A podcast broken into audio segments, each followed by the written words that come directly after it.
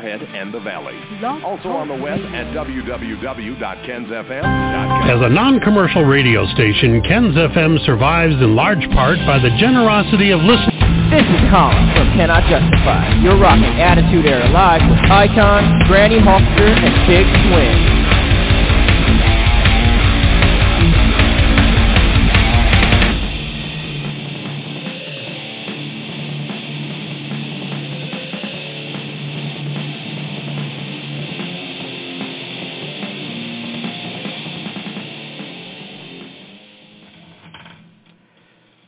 If you hear the sound of that great tune, I guess it means it's time for Monday Night Attitude Era Live every Monday night here on 89.1 Ken's FM. And we are rocking with a good show here tonight. As always, we have uh, Granny Hulkster with us. Hello, Granny. How are you? Uh, pretty good. I. I'm getting a lot of feedback right now. All right. Well, I'm going to fix that. Hopefully. And uh, we have Matthias. How are you? Well, you know, after a uh, long work week, a nice relaxing weekend out of town, and you know, after going in early, four hours early for work today, you know what? I'm ready to have another great show here on 89.1 Ken's FM. Well, you know, we always bring uh, we always bring the best uh, of the show tonight. We had uh, we had one guest booked. Unfortunately, she had to uh, cancel because, uh, or not canceled, but postponed because she's uh, uh, having some um, health issues. So we understand that, but we will uh, get uh, the wife of Animal on with us eventually. And uh, but tonight we have MMA's Ashley Gambino, and we have uh, stuntman Andy Chang, and we have uh, muscles and fitness cover gal Sharon uh, Brunel, and uh, this is going to be a good show. Um, but let's just get into this. Uh, the first guest will be calling here in about uh, 15 minutes or so, so we can get, catch up on on everybody. Uh, let's start with uh, Matthias. How was? Uh, what did you? Uh, you do any interesting wrestling things? Any more uh, human pincushion matches or anything like that? Well, not yet. I've actually uh I actually got to go to Minot this weekend and do a nice relaxing weekend hanging out with a buddy who flew in from Maine, got to have my fat frog and got to show off my EWI Diamond Championship all over town. Then I proceeded to go to the ring yesterday and train for about six hours, so I'm a little beat up, a little sore, but can't complain about that. But I'm just uh, preparing myself to uh, get a future EWI, or not EWI, BZW championship match after I win the Rumble on May 15th. And uh, now you you obviously know who the competitors are for this, and uh, we are wanting here at uh, uh, 80, uh, 89.1 Ken's FM and uh, Attitude Era Live, uh, all our listeners all over the world, across the country and uh, uh, around the globe. Uh, we all wish you uh, the best in that endeavor, and uh, we definitely are hoping that uh, you'll have a great victorious story to tell us um, when we have you on the air. And I'm looking for my, uh, I've decided to wear my gold chain tonight that's still missing its centerpiece because some fan decided to uh, take it at the inaugural PWA show, and they have yet to return it. Well, you know, uh, and we're we're still looking for that. We still have a little uh, award out there. Uh, everybody knows how to contact me if you have it. And you know, it makes me sick, Icon. You know, the guys like me who can afford something as beautiful as that, and somebody in the crowd just jealous of everything I can be and everything I've become. I mean, I am North Dakota number one heel. I am the man from your woman's dreams and your worst nightmares. And he just decides, you know what? I'm gonna take something of somebody else. Just a common little thief, a Fargo thief. But you know what? I will find him. I'll get my piece back, and you know I might have to rough him up a little bit. We'll have to see what goes on. Well, you know, the thing is, uh, there were fans from all over, so they might not have been from Fargo. But here's the thing. Uh, if you have it and you're listening to the show, uh, you can, uh, you know how to contact me. You can return it to me, no questions asked, and I will return it to the rightful owner. And uh, uh, I won't, uh, you don't have to, I won't tell them who you are. You don't have to tell me who you are. But if we, uh, if you have it, bring it back to me, and I'll get it back to the owner. And Granny, um, you know, I, are you still having that WrestleMania trip hangover? Oh, I'm I'm good. I'm you know I'm I'm recuperating. You know, I've just I've had a lot going on. We had um, a couple back-to-back weeks of Wrestling for a Cause shows in Tulsa, and I'm actually going to Bristow, Oklahoma this weekend. Um, I was approached by the promoter for Body Progression Wrestling, and apparently they are having uh, former WWE star, formerly known as Fandango. He goes by Dirty Dango now. He's going to be making a, an appearance at Body Progression Wrestling in Bristow, Oklahoma on Saturday, and I guess they're going to be doing some sort of special YouTube taping. I'm not sure what all's going on. Um, they're working out all the details, but I was approached Saturday night, and I was asked to come over Friday and um, come to where the venue is, and they're going to be having Granny do something special Saturday. I'm not sure exactly what it is I'm going to be doing, if I'm going to be mm, guest ring announcing a match or possibly even doing an interview. I'm I'm not sure exactly what I'm going to be doing, but I was asked to be there, so I'm looking forward to that. Um, David and I are going to spend the night Friday night and probably Saturday night because the last two weekends of driving back from Tulsa and getting home at one o'clock in the morning was just um wearing me out. So you know, like I said, I've I've and I've got to go to my mom's the end of this month.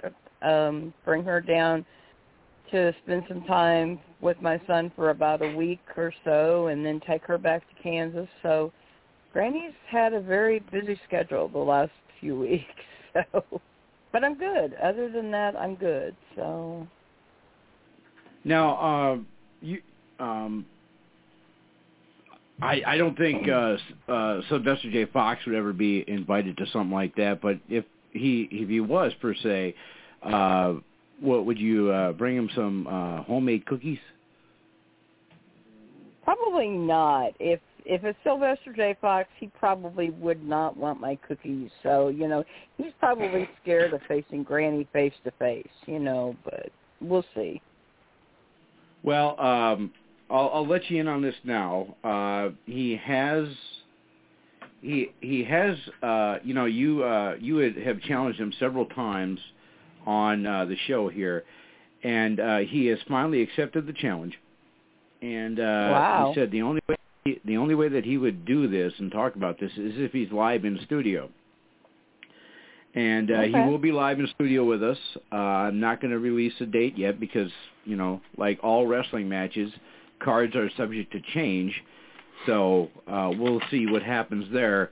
But he's scheduled to be in studio with us, and he knows what the rules are because uh, I have the way to cut off the microphone at any time. And uh, it will be a professional, nice conversation. And uh, our fans will want to tune into that because uh, it, sh- it could get pretty interesting um, you know, we hope that uh, you guys will be able to uh, work out your issues and your differences and anything else that you guys might hey, want to I talk have no issues with anybody. You know, like I said, I I am who I am. I'm I'm nobody special. I'm just me. Sylvester J. Fox. If he wants to be cordial to me, that's great. If he doesn't want to be cordial to me, that's okay too. I you know, this isn't the first time that I have went round and round and round with Sylvester J. Fox. So, and I'm sure it's not going to be the last time. So.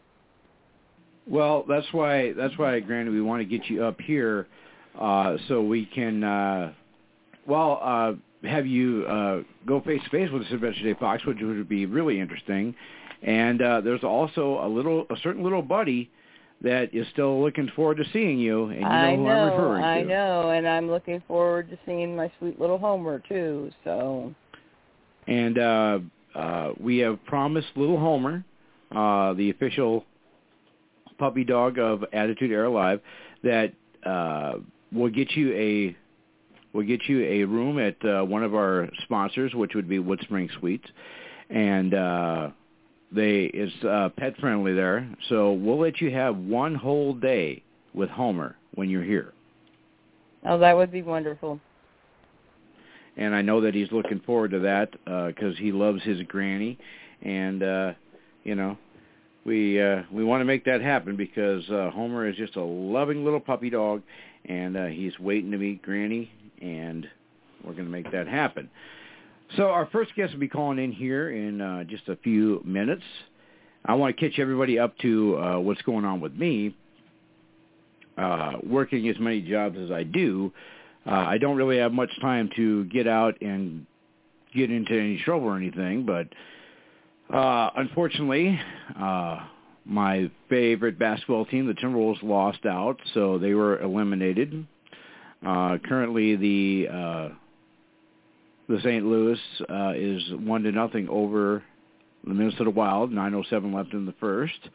Uh, my favorite baseball team, the Minnesota Twins, have been playing lights out. It seems like lately, and uh, my uh, favorite uh, football team, and I believe Matthias's, uh, also uh, had a great draft. Uh, I know there's a lot of people that were questioning some of their draft moves, but uh, you know when they traded down to get more picks, the guy that they picked up is the guy that they wanted, and uh, you know, uh, and Granny, uh, how did the how did the Kansas City Chiefs do in the uh, draft? Well, I actually didn't get to, you know, really watch it or really hear much about it, so I'm not exactly sure. Um I know they've I mean, uh, I know that they, you know, did get some people. I'm just not sure exactly how many or who. I mean, like I said, I just didn't really get a chance to really keep up with it this year. So. Touchdown! Uh, thank you, Raiders! You didn't have to play that. You know. But Icon, You know, I will fi- be right back. I'm going to have Okay. to uh step off for a few minutes, and but I will be back shortly. So. Oh, thank God. Oh, gee. Oh, shut up, Matthias. You're, you could, you and Icon could do the show all by yourself tonight. You know, which I'm sure that would make you very, very happy. Yes, no. as a matter of fact, it would. No, it wouldn't. No, it wouldn't. Um, I will be right but back. anyway, all right. Uh, well, I'll tell you what. Uh, this this would be a good time to take a time out anyway. So let's take a quick little time out, and then our first guest will be on with us. Uh, give us uh, 30 seconds to hear from one of our great sponsors.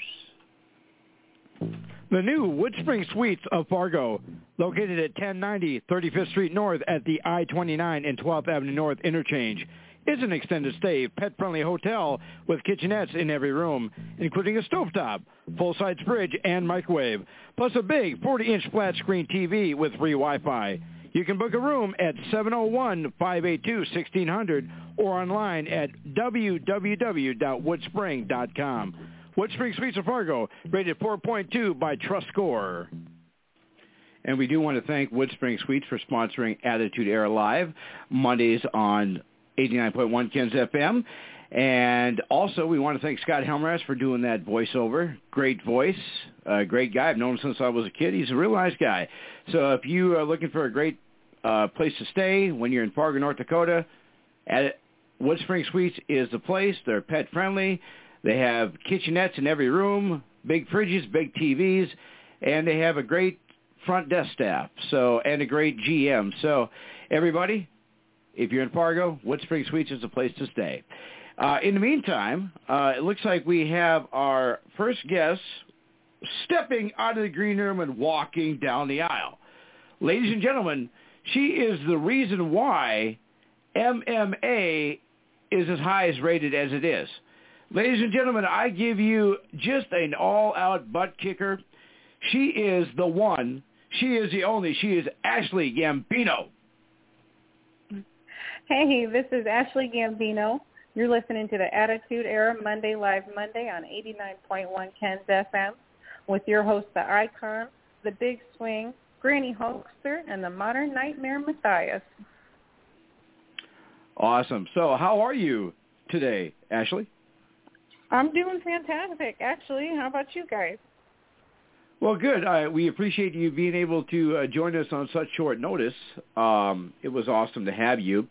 Uh, but what we're going to do here is, if you want to give us a little background about yourself, and then we'll uh, then we'll uh, have some fun with the interview. Okay, thanks for having me on. I appreciate it. So I'm Sure. a mother. I have three children. Uh, I'm a wife. I'm also a pro fighter. I've debuted in pro boxing, but not pro MMA yet. Um, I'm also a blue belt in jiu-jitsu, and I've been training for a long time in between injuries and having my babies, but I have no intentions on stopping. So let me ask you this: being a uh, being a mother of three and uh, uh, being married and uh, being an MMA fighter, um, if you ask your husband to do the dishes and he doesn't, uh, do you practice some moves on him? it's not like that. He, he's actually taught me almost uh, most of what I know, and and has been my main coach since I started. Oh, okay. Well, that well, you know, uh, I, I hope you understand. I was just joking on that. I um, No, uh, it's uh, okay. I, It's okay. It's a running joke for female MMA fighters that are in relationships. I get it. Well, yeah, because I mean, uh, I, I've seen your husband. I know he's bigger than me, and uh, it wouldn't take much for him to bench press me. So, uh, uh, my apologies if uh, I upset you. And uh, no, I am not now- upset. Not upset at all. Don't worry.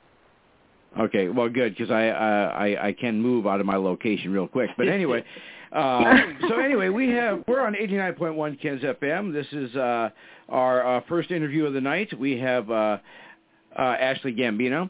So, being in, what does what got you into uh, MMA? Um, it, it was actually pretty random. My husband, a long, long time ago. I let me think. It was about ten years ago now. Actually, now that I'm really thinking about it, that's crazy. It's been about a decade since I started training. And my husband was watching Ronda Rousey, and she just reminded him so much of me. And he asked if I had ever thought about trying to fight. And um, I, I mean, I didn't. I, I never really thought about it at that point. But I went to the library that day and I looked up all the stuff and I came home with books about martial arts and stuff. Eddie Bravo's jiu-jitsu book. Um, BJ Penn wrote a book. I came home with that book. I came home with all kinds of different martial arts books, and I ended up deciding to start training. And so then I made it to here, and now I've got a pro license, and I'm actually really good at what I do. Well, uh, we're uh, we're going to talk about uh, your uh, your nickname in a little bit. Don't reveal it yet. Uh, we're going to talk about that in a 2nd Uh, but for those of you guys who don't know, uh, her head coach, his name is Trap Gambino, and uh, I like that name, Trap. And if you don't know what he says, he's going to put you in the trap. uh, uh, so here's what we're going to do. We're going to do a little round table, and we're going to come back to me, and I'm going to ask you the tougher questions. Uh, Granny, we have, uh, well, um, I, I guess there's no real heel or baby face in the MMA world, but uh, what do you have for our guest, uh, Miss Ashley Gambino? Well, hello, Ashley. I am Granny Hulkster, and welcome to our show. It's a pleasure and honor to have you on with us tonight. So, Hello, thank um, you so much. if you could have any kind of dream match for MMA, what kind of match would you want, and who would you want your opponent to be? Let's see. Well, you know what? If we're talking dream matches, I always just Ronda Rousey was such a polarizing figure when she was in her prime. She was just running Mhm. through everybody. And and if I had an actual dream match, if I could go back to when Ronda Rousey was in her prime and put myself in my prime and put us against each other in a fight, that would be my dream match.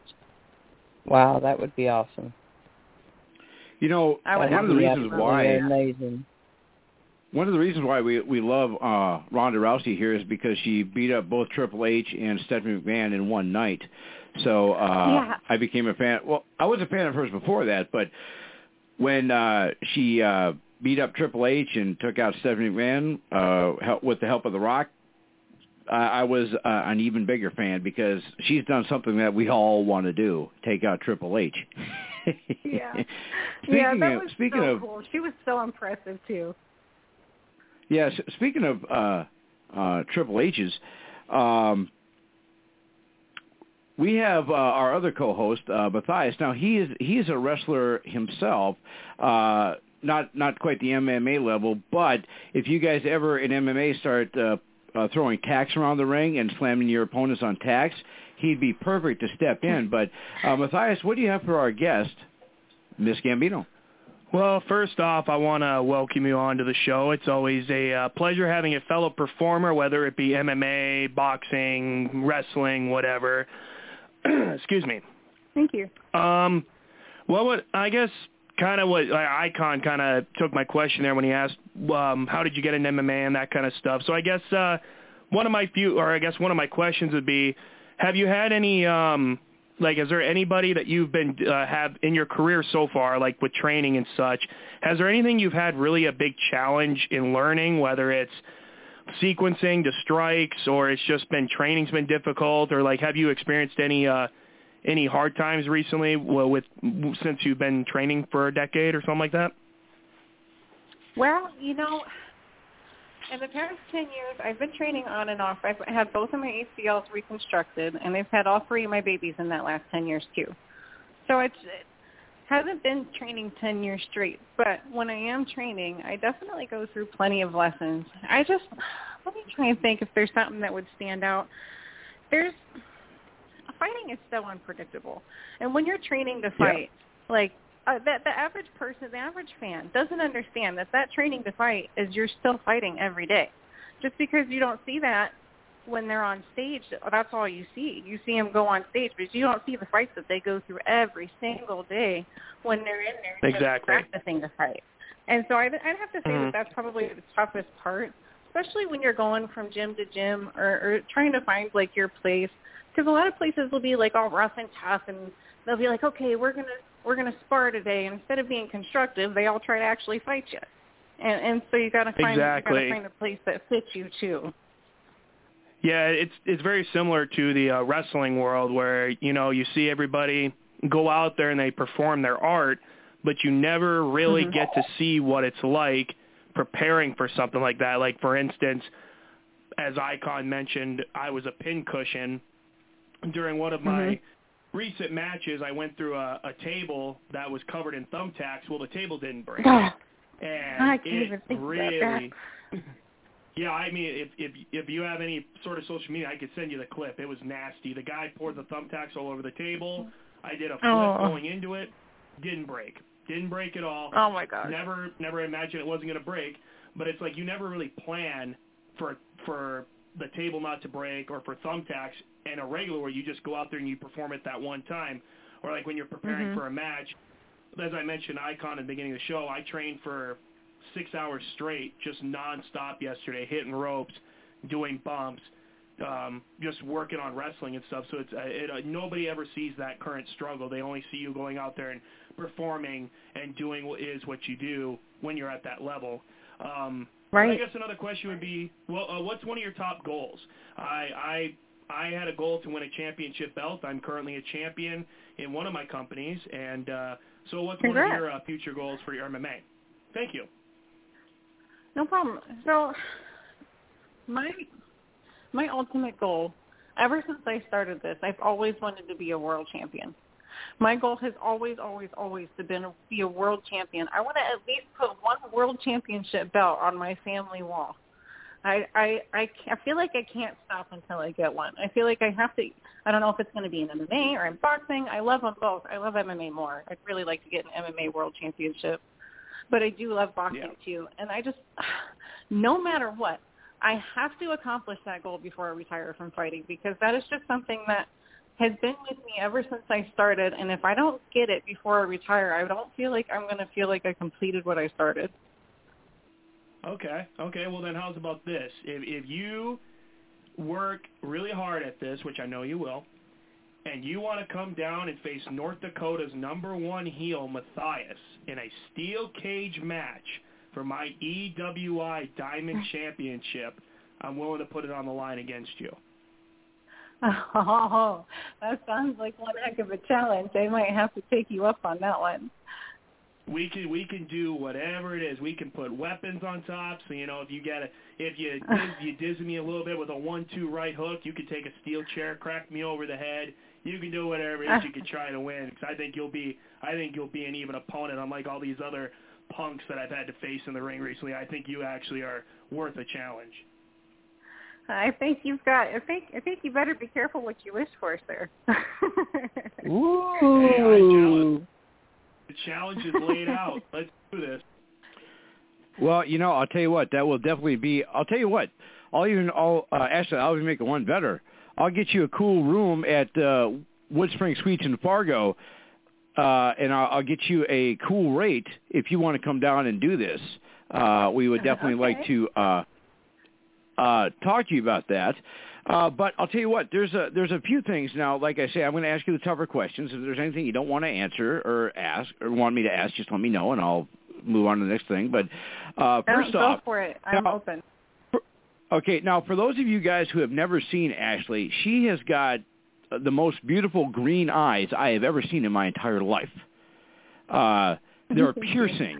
I'm I'm looking at this uh, this picture of you uh, online right now, and uh, it's I, I don't know if you know which one I'm referring to, but uh, you know you got this like look. Okay, yeah. Uh, I mean, your eyes are just beautiful. Uh, so if uh, if Matthias looked into those eyes, you could just sneak him with the right hand, and he'd go down uh, like a ton of bricks because. I ain't no sim. Okay. Get out of here. Uh, now, I do want to ask you a few things. Uh, first off, uh, Matthias, Granny Hulkster, do you happen to know what Ashley's nickname is? I sure do. The mob wife. Now, uh, her last name is Gambino. That's not from the famous Gambino family, is it? You're making your you're making the name famous, not something else, right? Uh, we're, I'm definitely not claiming to be a part of the famous New York family that most people refer to. No, Okay. I'm not a part of their Uh, family. But that's where the nickname came from, right? The mob, uh, the mob wife. The mob wife, actually, my husband gave me that nickname when we very first started training because he wanted to help me come up with something unique for a fight name, and he wanted to make sure it suited me, which it does, because I have like a no BS attitude, and if you ever meet me in person, you'll know that. And and I'm definitely the mob wife. It really does suit who I am and my personality, and that's why it's my nickname. And uh, there's a uh, another question that uh, a, a fan sent in. They actually sent in a picture of you, and I don't know who this individual is, but I'll I'll explain the picture. Uh, you have your you know your gloves on, and you're fighting this like guy with a uh, a gray stocking cap or something with red gloves. You know who I'm which one I'm referring to? That sounds like Ray Edgel. Does it look like it's in the back of a yard? Uh, it actually looks like it's on the. Uh, it actually looks like it's on like uh, in the street or something. There's like there's like a sign in the does background, it look like it's in Las in Vegas, or does it look like Yes. it's in? Vegas. Yep. Okay, well, if it's in Vegas, then that's definitely not me. It's somebody on Fremont Street then. So what? This guy just wanted to challenge you, or what? Well, no. Okay, so what I all right. When we first got to Las Vegas, my husband thought that it would be for me to go out. He saw the performer circle on Fremont Street. He said, "Hey, I bet people would really like to watch you shadow box."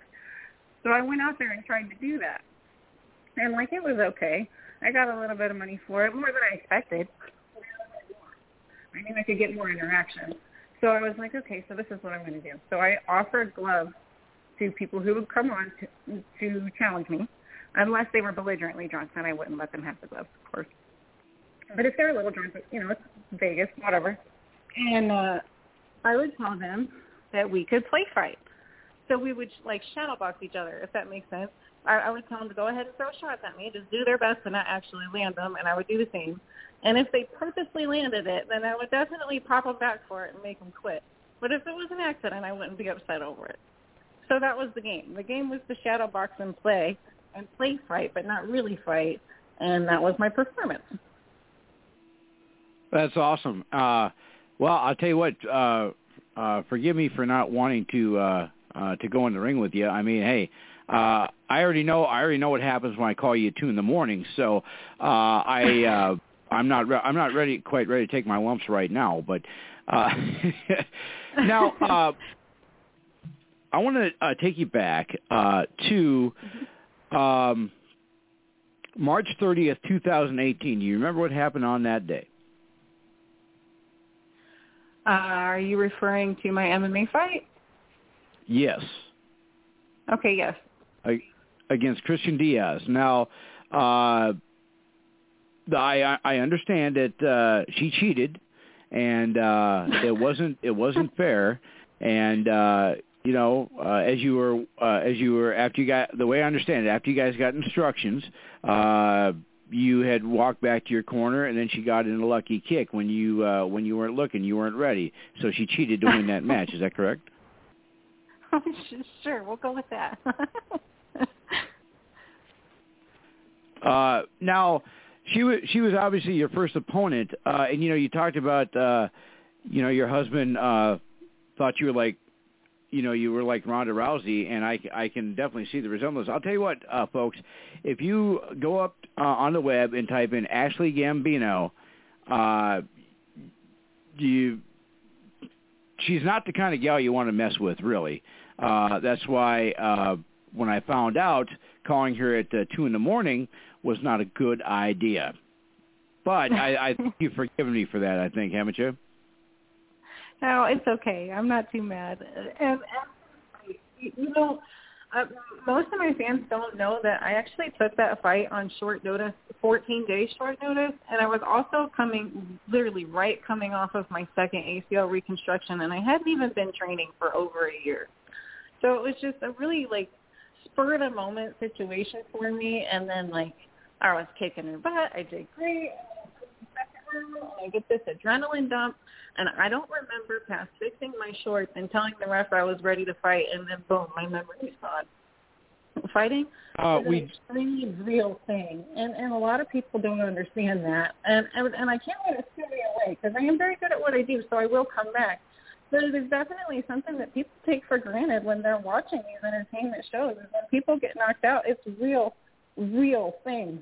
That that, that these, you know, it's entertaining, it's cool but this is real life, and and, and people really get hurt doing stuff like that. And I think that the fans need to appreciate that more.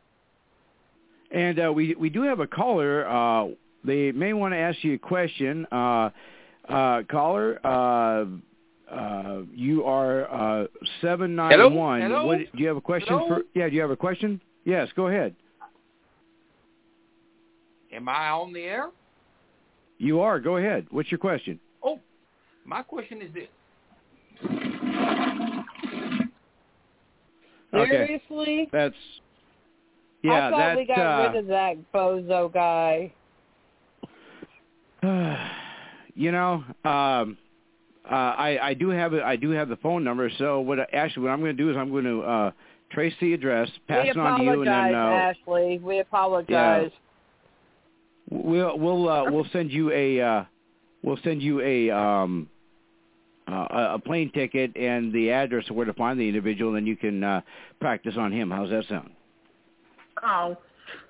I mean, I mean, that's just a waste of time. And people like that, whatever, they're going to waste their time. They try to waste other people's time, move on, forget about them. Who cares? Uh, Ashley Gambino is our guest here on 89.1 Ken's FM. We have, uh, well, we have about uh, 12 minutes here left with Ashley. And uh, for those of you who are listening, you know we do have an assignment for you. If you go to our uh, Attitude Era page on Facebook like that, go to Ken's 89.1 page like that, do a $10 donation to Power the Tower. We'll get you qualified to win an autograph from uh, our past guest, a future guest, or current guest. And uh, Ashley, would you be willing to do that for us to help us out? Yeah, absolutely. Why not? Awesome. Now, we we, we won't touch on this uh, too much because uh, you know it, it's depressing enough. But uh, you know we had uh, COVID in 2020, and how did that uh, affect your training and uh, your career during the during the pandemic uh, year of 2020?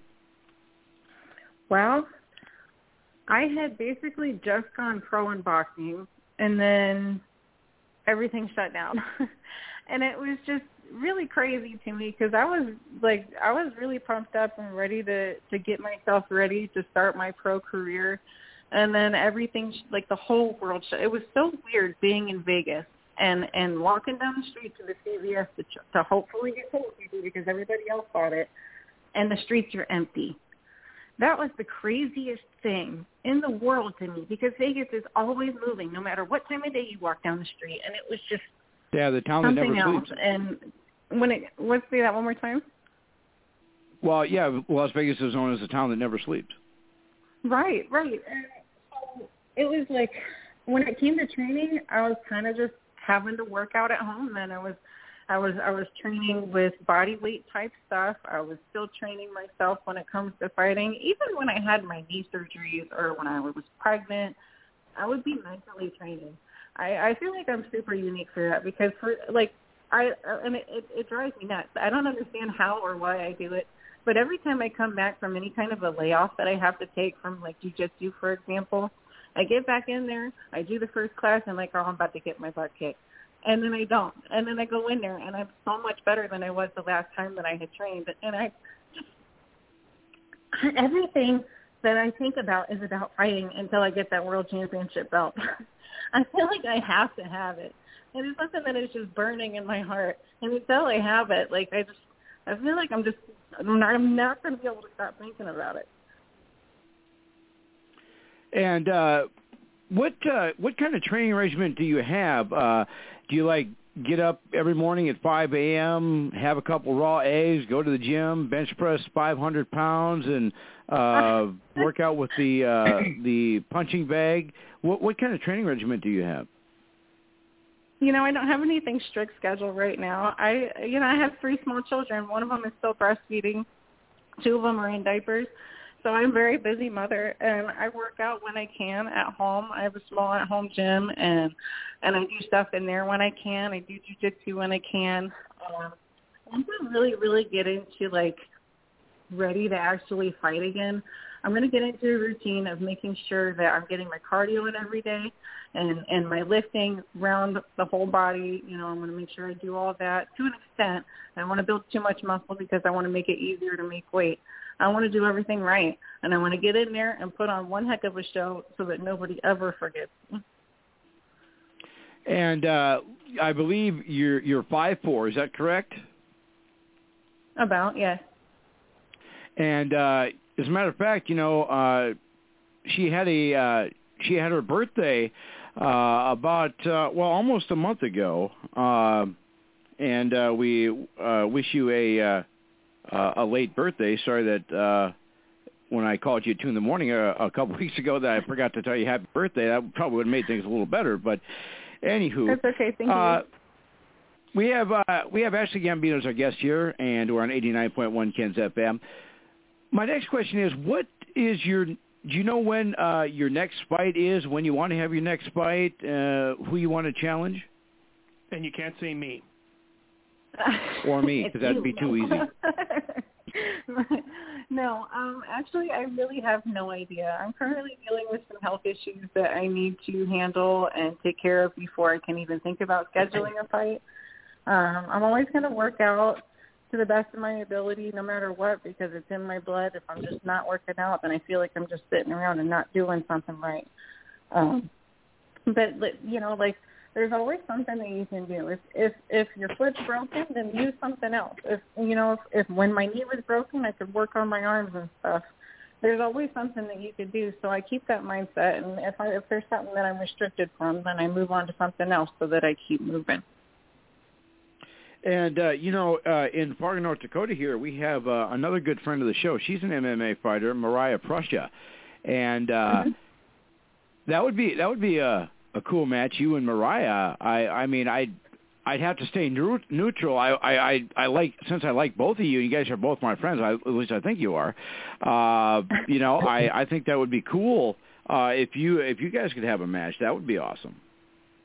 I, you know what, I would love to, but I can't even talk about matches right now. Like you said, I have to take care of these health issues that I have. It's unfortunately something that I won't be able to fight with, and um, after it's all taken care of, then I'll definitely let everybody know, and everyone will be on notice because I'll be ready to just smash. I, I have to get in there and get my first pro in. Well, I'll tell you what. Let, let let me ask you this: When you're ready to have your match, would you be willing to uh, come on again with us uh, to talk about it, uh, like the week before or two weeks before, uh, so we can get uh, all our fans watching and uh, cheering you on? Yeah, of course. I would definitely be willing to come on again. Awesome. So, hey, you guys, she loves us. What can I say? Uh, we have uh, Ashley Gambino as our guest here. We only have a, a few minutes left, so uh, let me ask you this, Ashley. If our fans want to check you out and uh, see you and keep tabs on you, do you have a Facebook, an Instagram, a YouTube, a Twitter, a Twitch, a TikTok? What do you got? Well, probably the best bet would be go to my Instagram. It's at the Mob Wife. All right, and uh, you can see a lot of good stuff there. And one other question I had, uh, uh, the the one uh, tattoo that you have, um, the the multicolored one, um, and it's like on your, it's like tattooed right on your muscle. Could you tell us a little bit about, about my that? Bicep? Yeah. The one I'm, yeah, okay. That one uh, is actually a matching tattoo to my husband, kind of. Um, he doesn't have the colors around his, and his is in a different spot. It reads Famiglia. It stands for family in Italian. And um, I plan on getting all of my children's footprints um, in line, uh, left, right, left, you know, as down my arm right next to the Famiglia tattoo as soon as I have the money for it. And I'm going to fill it totally like I'm going to have like a half sleeve with some flowers on it too. That tattoo means a lot to me. You know, and the cool thing is about that tattoo when uh, whenever you flex your muscles, the M the MIG is what flexes up and down. So that's that's kind of cool. Like Mig. Thank you. You Mig, know? I haven't noticed Mig. that. I'm going to have to go look now. Okay, Ashley. Well, I'll tell you what. It's been awesome having you with us. You have been so wonderful, and uh, like I say, I promise to stop calling you at two in the morning. Uh, I'll send you the address of where uh, you can send us some autographs for giveaways, and we do appreciate you being on with us. And we're definitely going to have you on again because there is so many other things that we want to talk to you about, and uh, it, it'll be awesome to have you. And also, most importantly thank you for being my friend and i also hope that you like that little collector's card i made for you uh because it uh it came from the heart to to you when i made that for you Yes. Thank you so much. And I appreciate you guys having me on the show, and I definitely look forward to coming back next time. Thanks, thank you ashley we love you Thank you. all right be safe thanks all right ashley gambino ladies and gentlemen uh how can you go wrong uh with well there is one way you can go wrong. If you call her at two in the morning uh time zones are not my strong suit. Looks like our next guest is waiting in the wings. We'll go to him shortly after uh after we hear from our sponsor. Give us about 30 seconds and we will be back after these messages As you know, 89.1 Ken's FM is funded through donations by our listeners and sponsorships from area businesses. If your business would like to sponsor Ken's FM and reach thousands of young adults and college students every day, contact us at 218-585-3067 or at info at kensfm.com. Any one of us can help you get your sponsorship started. We have many packages available to fit your budget. So contact us today at 218-585-3067 or at info at kensfm.com. And thanks for listening to 89.1 Kens FM. Ladies and gentlemen, our next guest is waiting in the wings, and he is the unknown stuntman. He is the reason why Jackie Chan makes makes it look so good. Ladies and gentlemen, I give you our next guest. He is the best stuntman in Hollywood today. He is Andy Chang. Hi, this is Andy Chang. You are listening to the Attitude Era Monday, live Monday on 89.1 Kens FM, with your host, the icon, the big swing, Granny Hulkster, and the modern nightmare, Matthias. Hi, everyone. How are you, sir? Good to have you with us. I'm good. How are you? Well, good. Here's what we're going to do here, Andy, or, or should I call you Mr. Yeah. Chang? Whatever you want to. Okay. It's all good. Uh, here's what we'll do here. Uh, we're on 89.1 Kens FM, and we have uh, 30 minutes here with our guest. If you want to give us a little background about yourself, then I'll ask you a few questions, and we'll do a roundtable, and I'll come back to you and ask you the difficult questions. Okay, cool. Yeah, so like I said, my name is Andy Cheng. I'm from Hong Kong. I am a Jackie Chan stunt team. Um, I come with him together for Rush Hour 1 and 2 and Shanghai Loon. And I live in America for 20 years. I've been directing action movie. I do movie. Uh, my last movie I think people will know is Shang-Chi, The Legend of Ten Rings. I'm the fight coordinator. That's all I am. and uh, so, you know, uh, I was going to ask you, Andy. You know, uh, Jackie Chan is known for doing his own stunts, but uh, I guess when he started uh, making uh, the big bucks in the films, I guess that he uh, wanted to. He decided to do that, so that's why they hired you because uh, we knew that you would do the stunt so much better. that's not a true. I mean, the true thing is, you know, um, he can do all. He's amazing, and I think you know because the production, you know uh, they have insurance. That's why they need someone to rehearsal like a pig for him. That's but he still do his own stunt. You know, he is amazing. You know, I'm just lucky have this. You know, like I said, the insurance don't allow him to do everything. So give me the opportunity. That's awesome. Uh, Andy Chang is our guest here. We're on 89.1 Ken's FM, and uh, Here's what we're going to do, Andy. We're going to do a little round table, yeah. and then we're going to come back to me. But uh, Granny Hulkster, what do you have for our guest, Andy Chang? Well, welcome to the show. We're glad to have you on with us tonight. What has Thank you, been Granny. the most? Oh, you're welcome. What has been the most challenging stunt you've ever had to do in your career? You mean personal or my work? Either one. It doesn't matter. Um, well, you can actually tell us both. the most difficult one. Hmm. Uh, very. Let me see. That's a lot. I I will remember one one I did when I did in Shanghai Lun. I don't know if everyone sees Shanghai Lun. I remember yep. I tried to do the re- rehearsal for Jackie um, are testing the bell tower falling for the ending. So that is kind of about 30 feet high. So I go wow. through two balls, two balls of wood and bouncing, go through the balls of wood to the ground, uh, all in one shot. So that's a kind of very interesting um, stunt. I remember when I go there, I, we we plan to do the stunt, but we never really go up that level. We're always from the bottom looking up. So I said, oh, we do the stunt from there. So you know, me and Jackie would talk about it.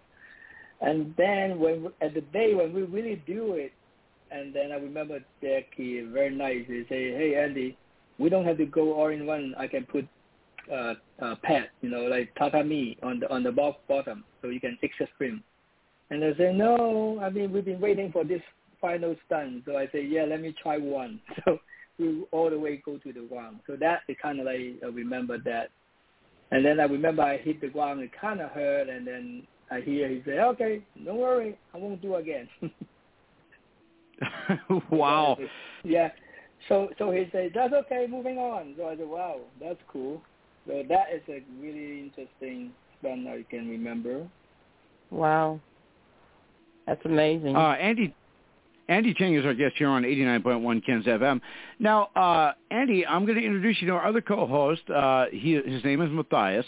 And uh, if you ever mm-hmm. decide that uh, you have to do a stunt that involves uh, tacks and you don't want to take a slam on the tax, uh, he could be your stunt double.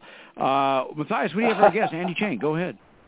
Well, first I want to thank you for coming on the show. It's always nice getting to talk to someone new about, especially in the art of film and stuntman work and stuff like that. So I guess Granny had already taken my question from me.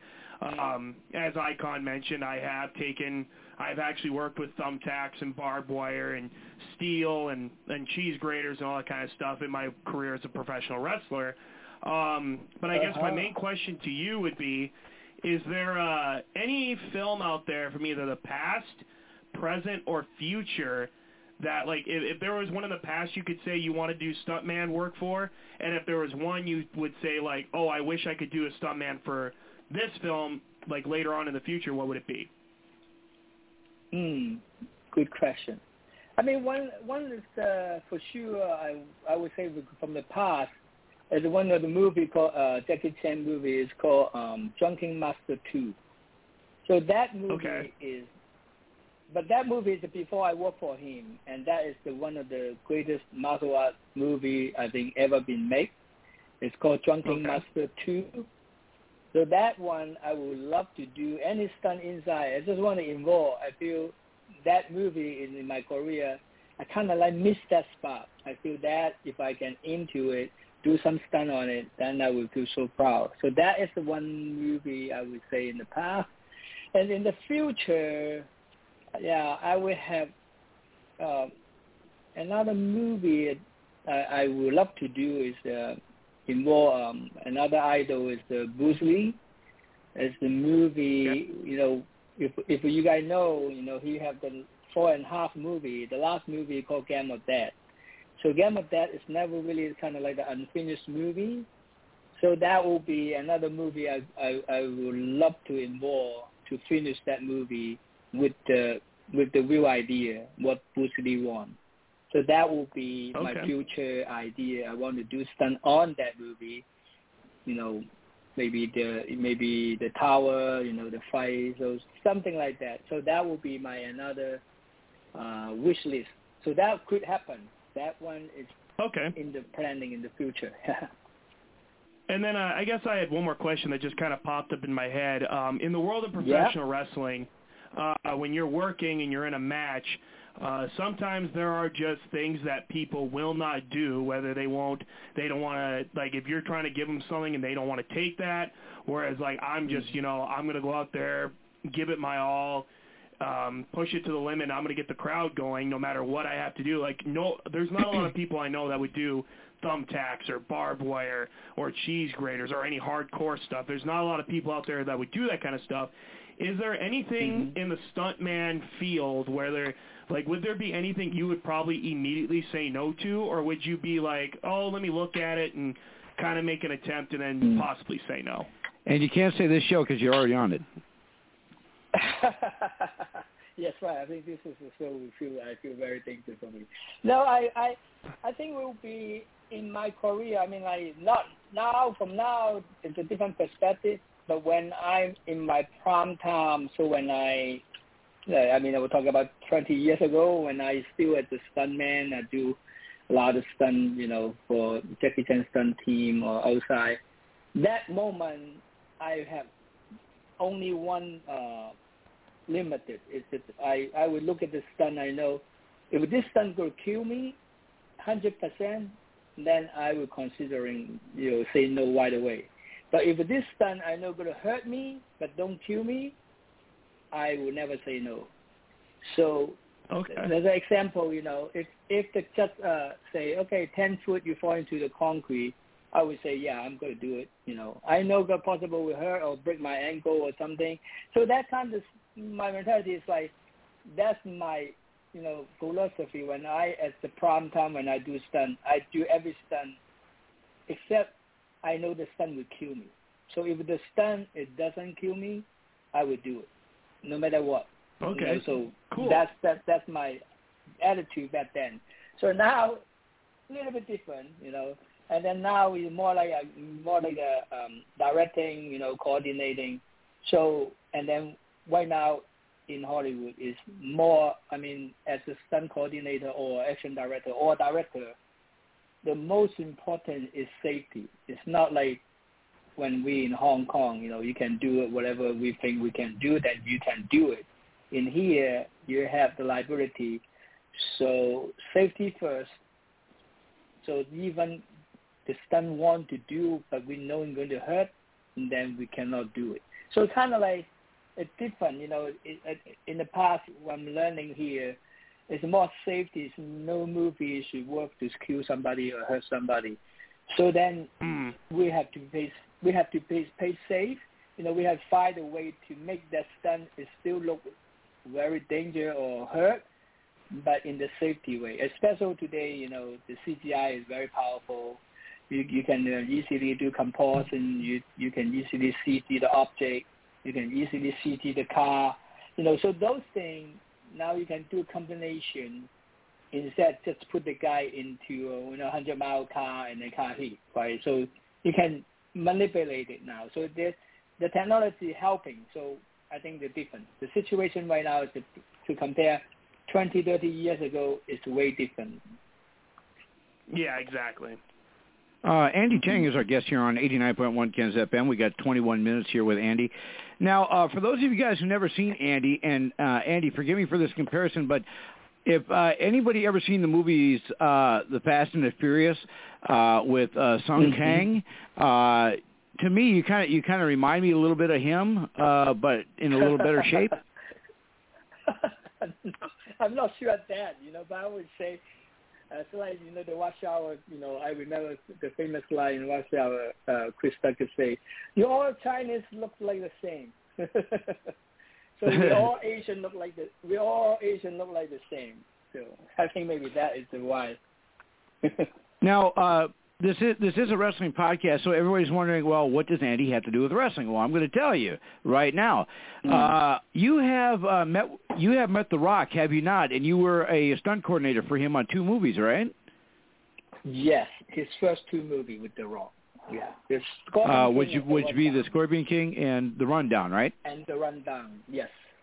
Yes. Let me ask you this: What is it like? Uh, were, were you just a coordinator, or did you do any stunts for The Rock? I don't do stunt with the I'm the coordinator. The Scorpion King is that we're doing the reshoot. I'm the fight coordinator, coordinator, stunt coordinator. So I, uh, we do the reshoot. So we create, we recreate the opening sequence and then the ending and then the whole movie, go through it and then we, we editing and we add some stunt, know, to make the movie better. So that's what I do with the Rock, the first movie. And then the second movie, the rundown, I do um, same thing, stunt coordinator, fight coordinator, and second unit director. So if you see rundown, the 90% all action is directed by me. So I directing all the action, even the car chase and they jump off the cliff, all kind of fight scene. So that's all directing by me. And yeah, with the Rock. So So, so when uh, you're you're when you're t- uh, showing you're coordinating the fights with The Rock, did he ever say, Mhm. uh, "Well, The Rock says he doesn't want to do that"? Mhm, No, I mean, be honest, is, uh, The Rock, really, really nice guy, very professional. I still today, I still give him a credit. You know, besides Jackie Chan is so good, I think The Rock is really, really amazing.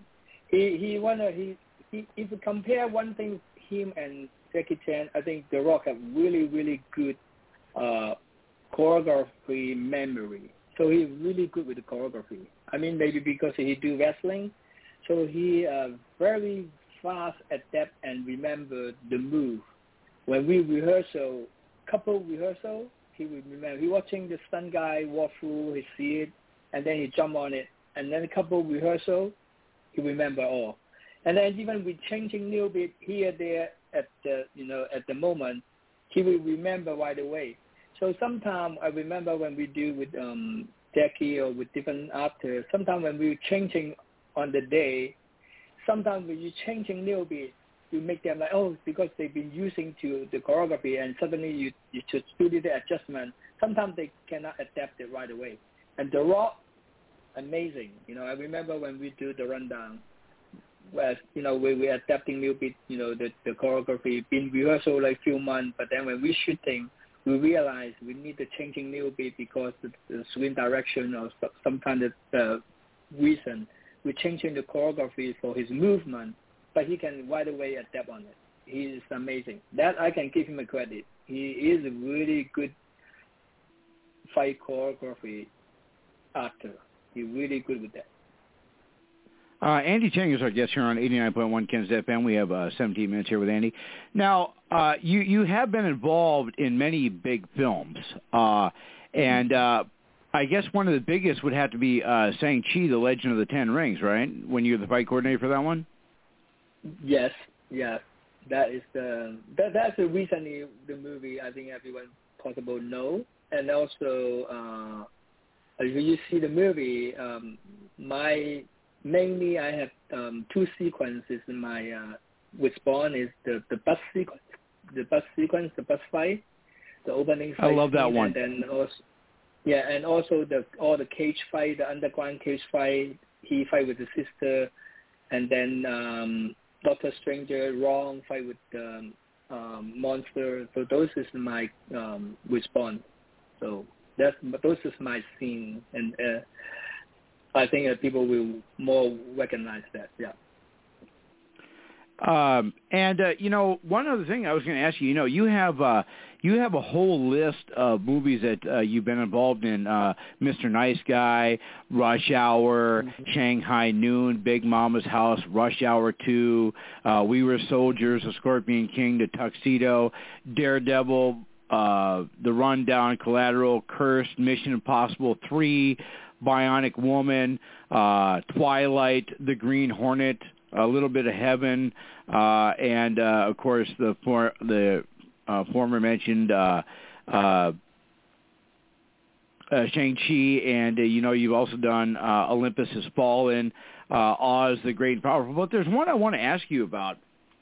Mm-hmm. Uh, um, the movie is called.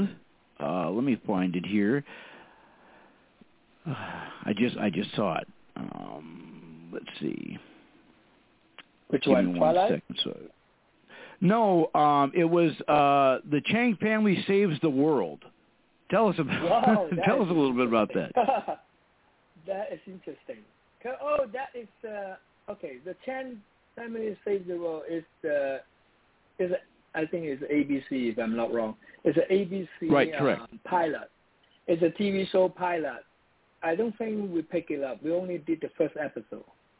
So that, yeah, if I'm not wrong, that is the, um, yeah, this is the. It's only the pilot. It's uh, never making to do a series.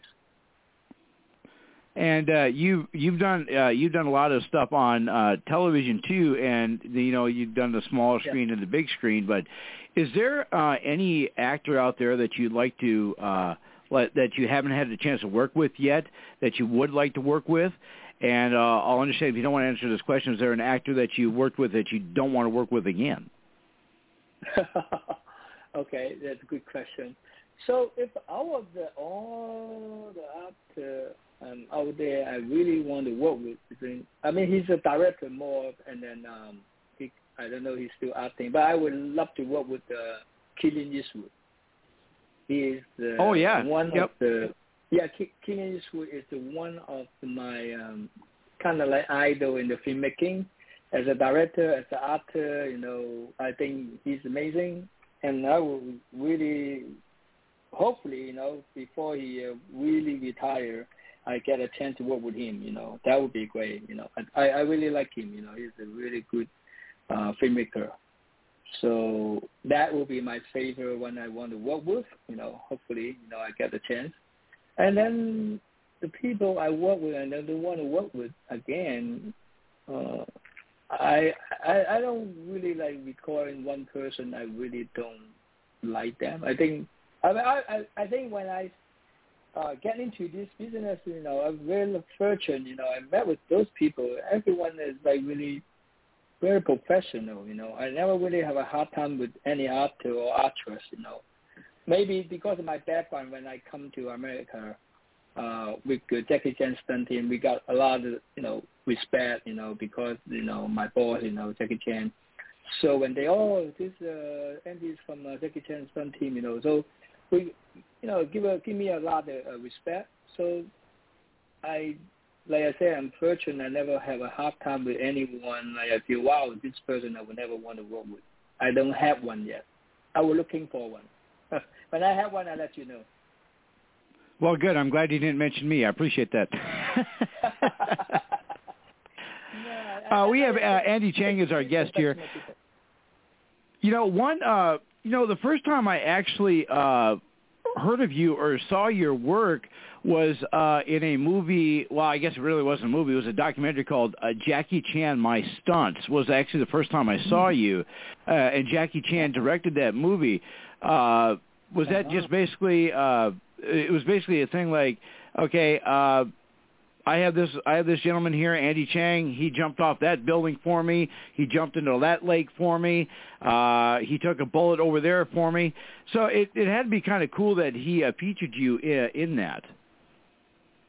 Yeah, I mean that that that's the idea. You know, he you know tried to put um, the stunt team in front of the camera, to let the people knowing who is in the team, and you know, like I said, he's a very, you know, generous guy. You know, he give us a chance to explore ourselves, you know, and face because sometimes when we do, you know, a, a lot of time we are in and out. We'll oh come in, boom, got hit, you know, and then you're off. You don't even know who is it, right?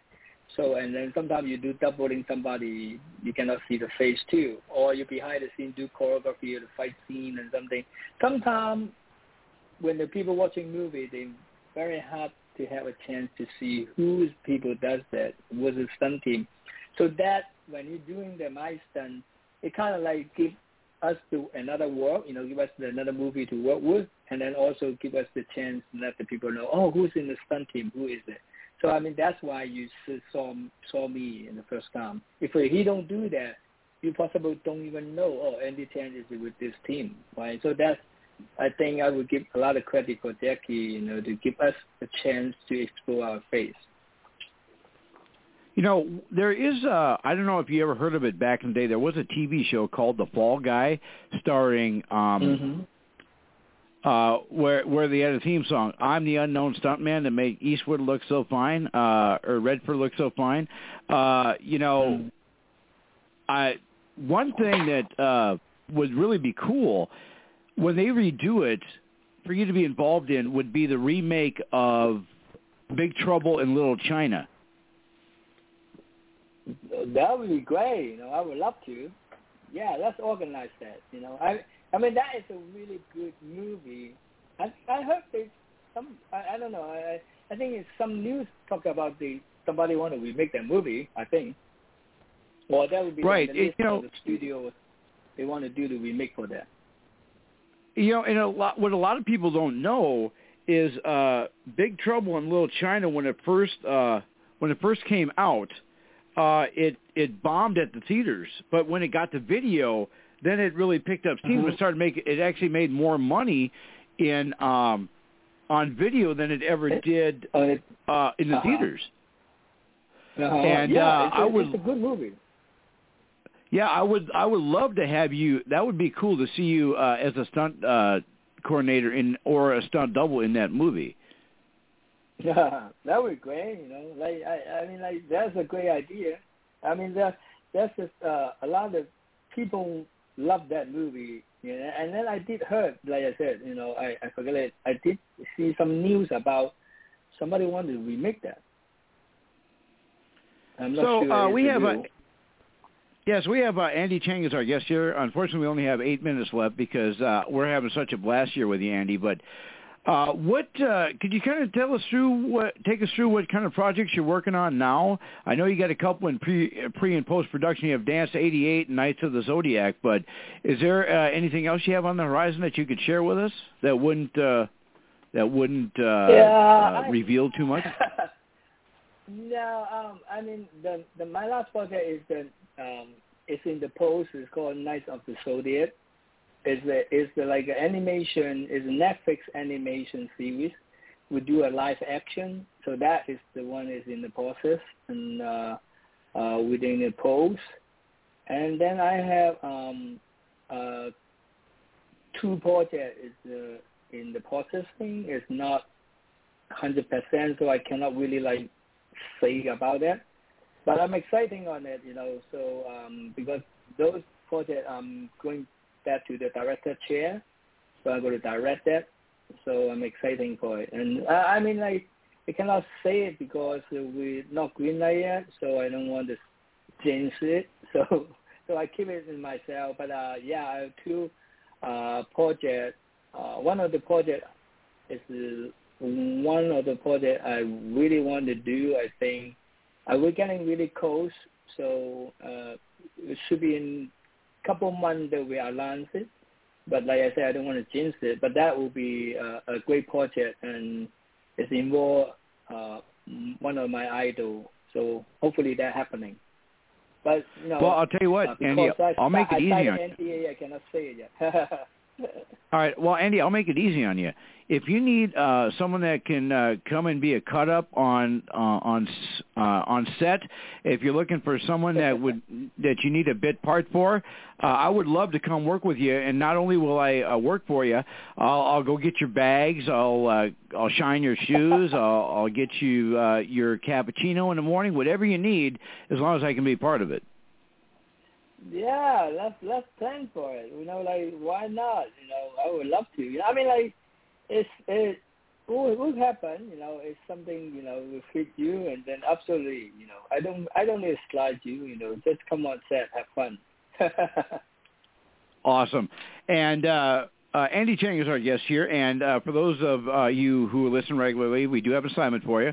If you go to our Facebook page, Attitude Era Live Monday month, uh, and like that, you go to 89.1 Ken's FM page, like that, do a $10 a month donation to Power of the Tower. You get automatically qualified to win a autograph from a current guest, a past guest, or a future guest. Uh, uh, Andy, would you be willing to send us some autographs for giveaways? Uh, yeah, absolutely. You know, when I, yeah. Awesome.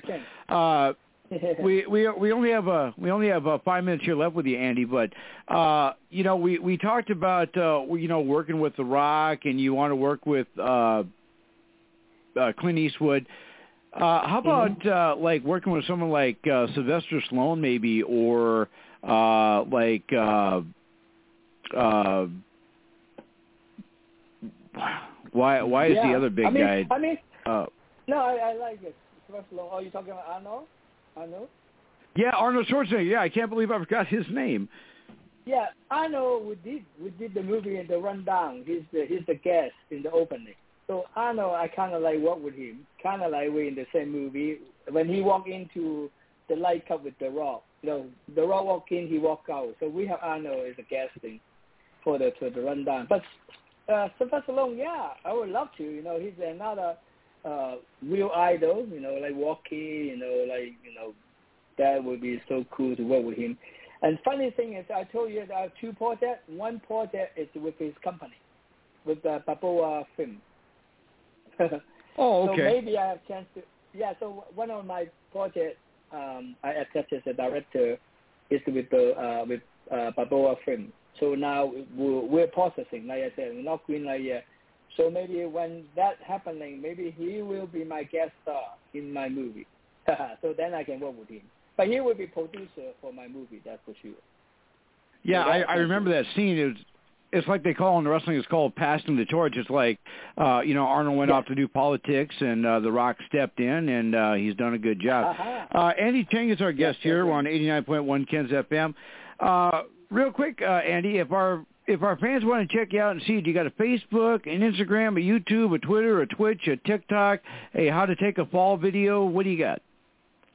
Yeah, I mean, like we have two things. One is that you can um, always go to Instagram. Is Andy Cheng twenty three, so that my Instagram. And then also, if they want to check it out, my performing. Um, I have a movie released right now this weekend. It's called Green Gold. So it's a limited selection theater. People want to go see it. It's called Green Gold. That's so I'm awesome. Performing on it. Yeah, so people can check it out. You know. Well, I'll tell you what, Andy, we we appreciate you taking time out of your schedule. Hopefully, we haven't uh, scared you too much, and you'd be willing to come back on with us again because uh, we would definitely love to have you again. Yeah, I would love to. You know, yeah, thank you to have me here. You know, I mean, I have so much fun. You know, this is my first radio interview. It's so fun.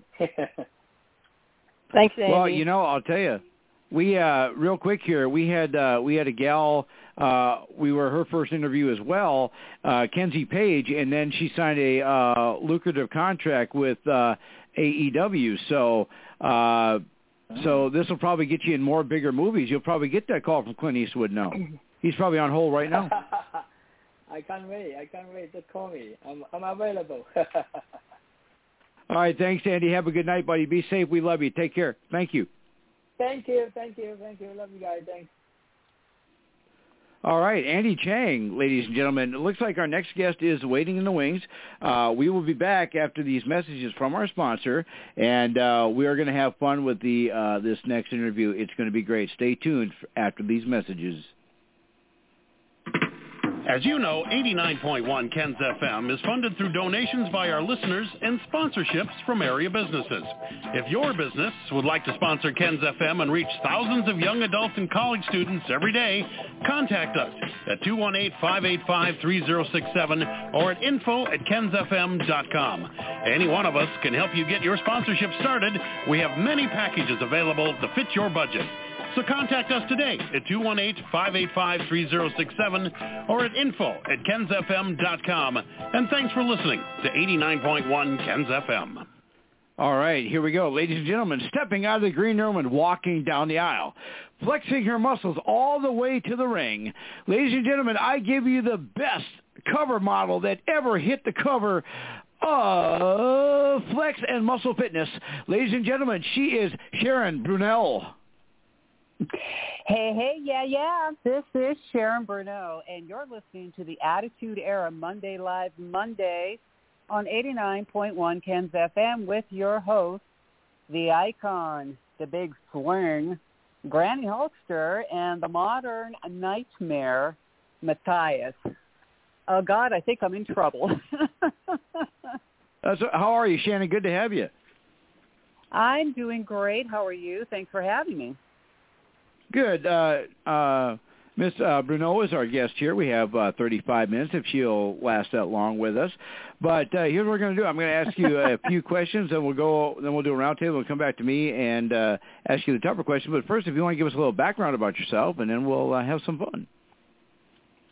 Well, I'm a former IFBB pro bodybuilder and uh, turned fitness, and I was under contract during those years with Joe Weider, so I got to travel the globe to preach and speech the health and wellness benefits of bodybuilding and fitness, the iron game and diet and nutrition, what have you, and uh, competed for a while, retired in 1997. And because of all the exposure I got from all the covers and the features, I ventured off into film and television and for a while, I was an executive producer at uh, Fox Television Studios and worked in uh, the stunt fields for a little bit. And now I'm just uh, on my own, and I will have my new YouTube channel coming out soon, so I can start sharing more training videos and tips with everyone out there. And uh, we're definitely uh, after we do the roundtable and come back to me, we're going to talk about uh, some of your films and. Uh, we'll go over a few of your titles. Let's see. 1991, she was IFBB North American Champion. Uh, 1992, she was Miss International. 1992, no, no, no, IFB. No, no I'm going to correct you. No. no, I turned pro in 1991. I have the title of the North American Champion.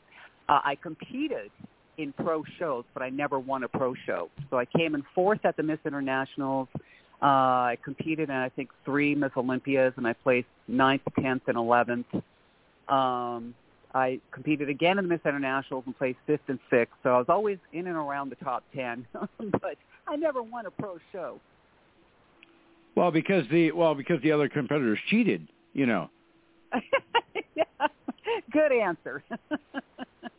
No, and uh, the ladies are amazing and just at their top best. So, you know, I it was just thrilled to be a part of that crew. It was just a, a great time.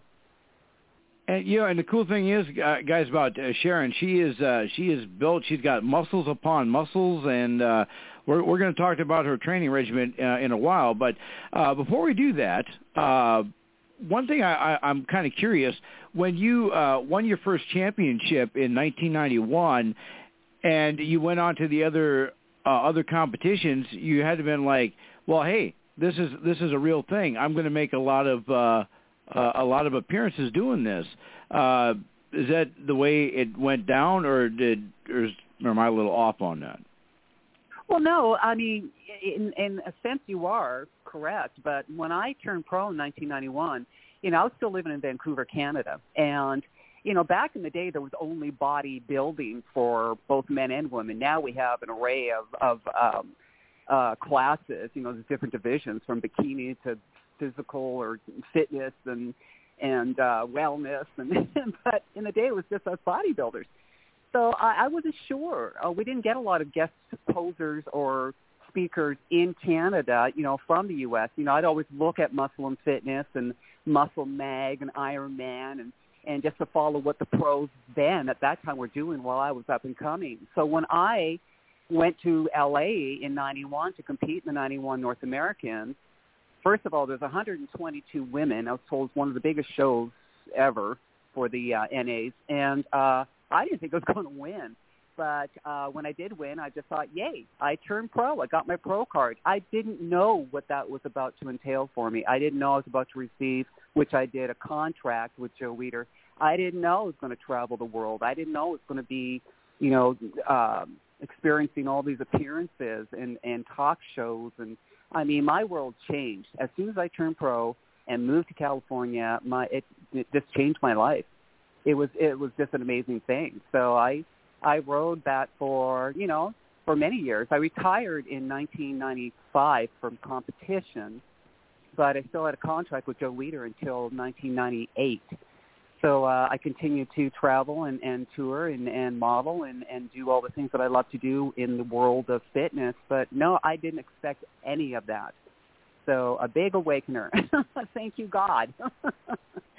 uh, uh, Ms. Is our guest here, uh, and uh, we have uh, 30 minutes here left with uh, Sharon. And uh, I'm going to introduce you uh, our first guest host. Uh, she's a bodybuilder back in the day, uh, but now uh, she's way uh, back. Yeah, she's she's more worried about uh, ha, ha, ha, you know hitting. Matthias. Uh, she she's uh, more worried about hitting uh, people with her cane at the ringside. But uh, Granny Hulkster, what do you have for our guest, uh, Sharon Bruneau? Well, welcome to the show. It's a pleasure Thank to have you. you on. What made you decide you wanted to get into all of this? I mean, did you have somebody that you enjoyed watching that did this back, you know, when you first got started, or you know, why did you want to? you know, well, initially when I started going to the gym, uh, I didn't go to the gym to become a bodybuilder. You know, I, I'm five nine, a very tall, thin girl, and I just wanted to put some shape on my body. You know, um, I had uh, lost a lot of weight, and I just didn't like being so skinny. Although I was doing fairly well modeling, but I just wanted to put some shape on. So I started going to the gym, and the gentleman at that time, who later became my husband, had introduced me to these magazines called Muscle and Fitness and Flex. I, I, you know, I always read Vogue and Elle. I didn't know what those magazines were. But the first um, athlete that caught my eye, she had the cover, was Rachel McLish. And thousands and thousands of women can say the same thing with, you know, Rachel is the GOAT. You know, there's Rachel and then later was Cory and Linda Murray. But in the day, it was Rachel and or Gladys Portugues. And I just thought they were gorgeous. And I was always athletic, so I just couldn't stop staring at their legs. I thought, ah, I want full muscular legs. So I caught that bug. I wanted to put muscle on. And then when I started reading more into the magazines, and then Cory became Miss Olympia, and, and I just dove more and more into what the girls, these these athletes were were pursuing. I thought I wanted I want to do that. That's it.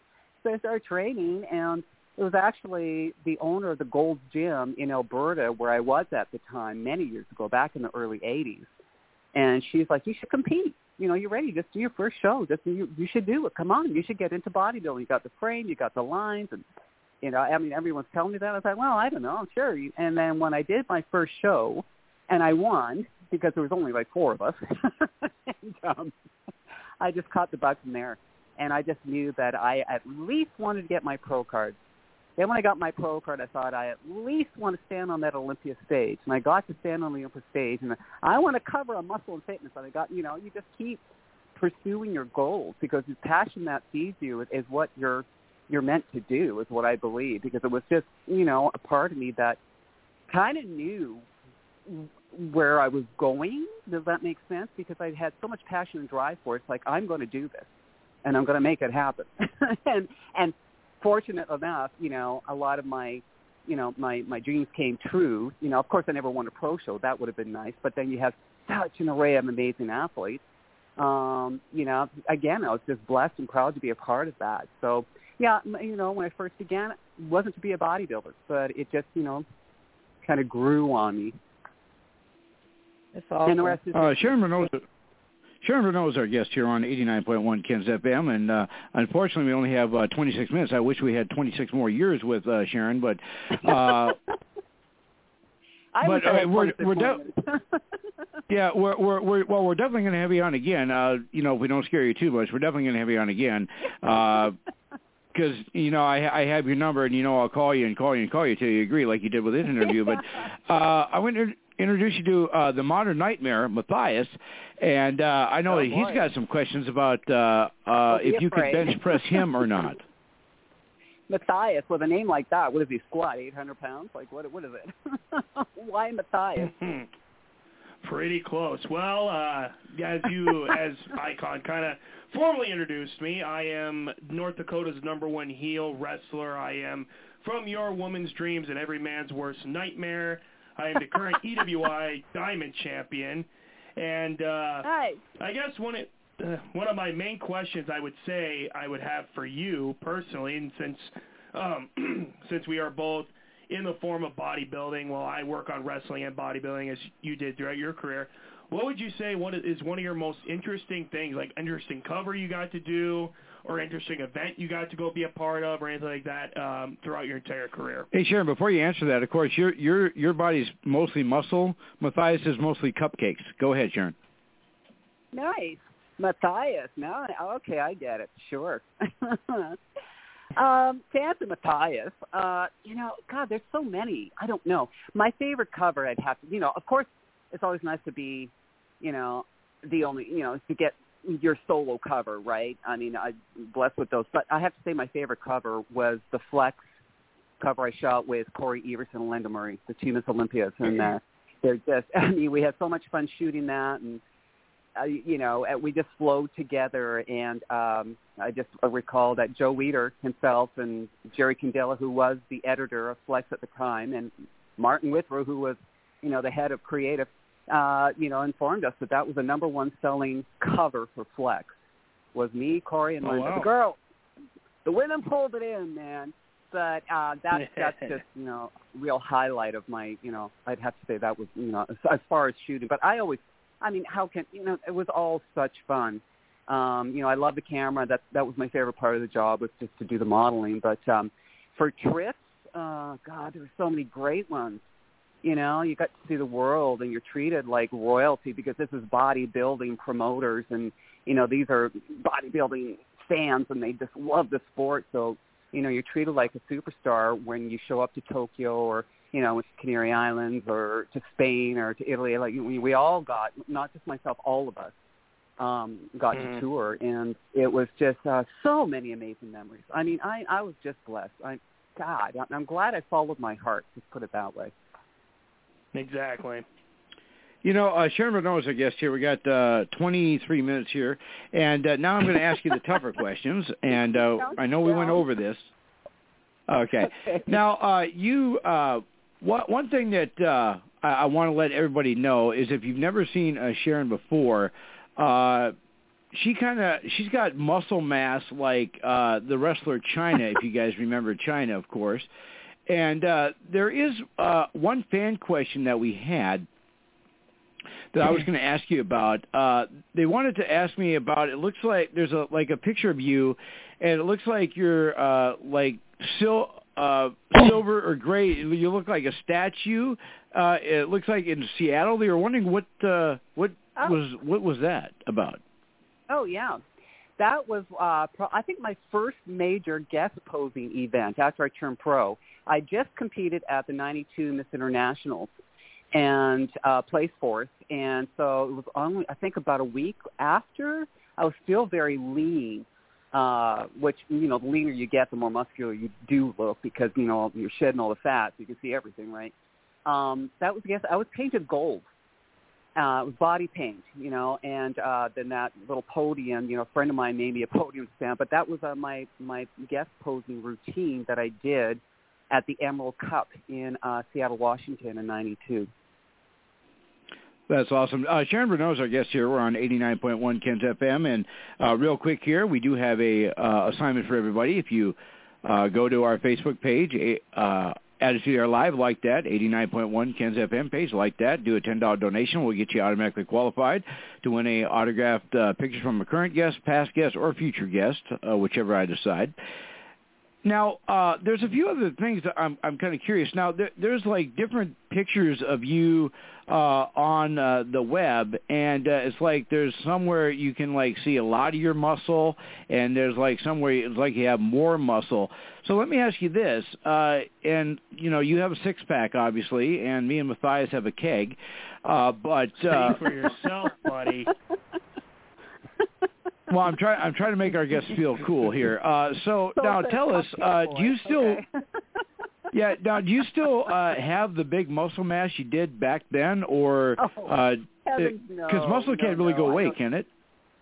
Well, it can't. Well, no, I mean, it can. It depends on how you train. And I know you keep saying I've got muscles on muscles. I had muscles on muscles. You know that. You know, I I turned pro back in 1991. You know, we're talking 30 years ago. So, um, oh God, I hate saying that. But anyway, uh, I'm still in shape, but I'm a lot smaller. So you'll notice. I mean, I've got an array of photos over the web, but that's over a period of different years um, because you know I had you know the, biggest I was when I was seriously competing in bodybuilding. Then I went into fitness, so I trimmed off some muscle, uh, and it's just the way you train. I am a body builder.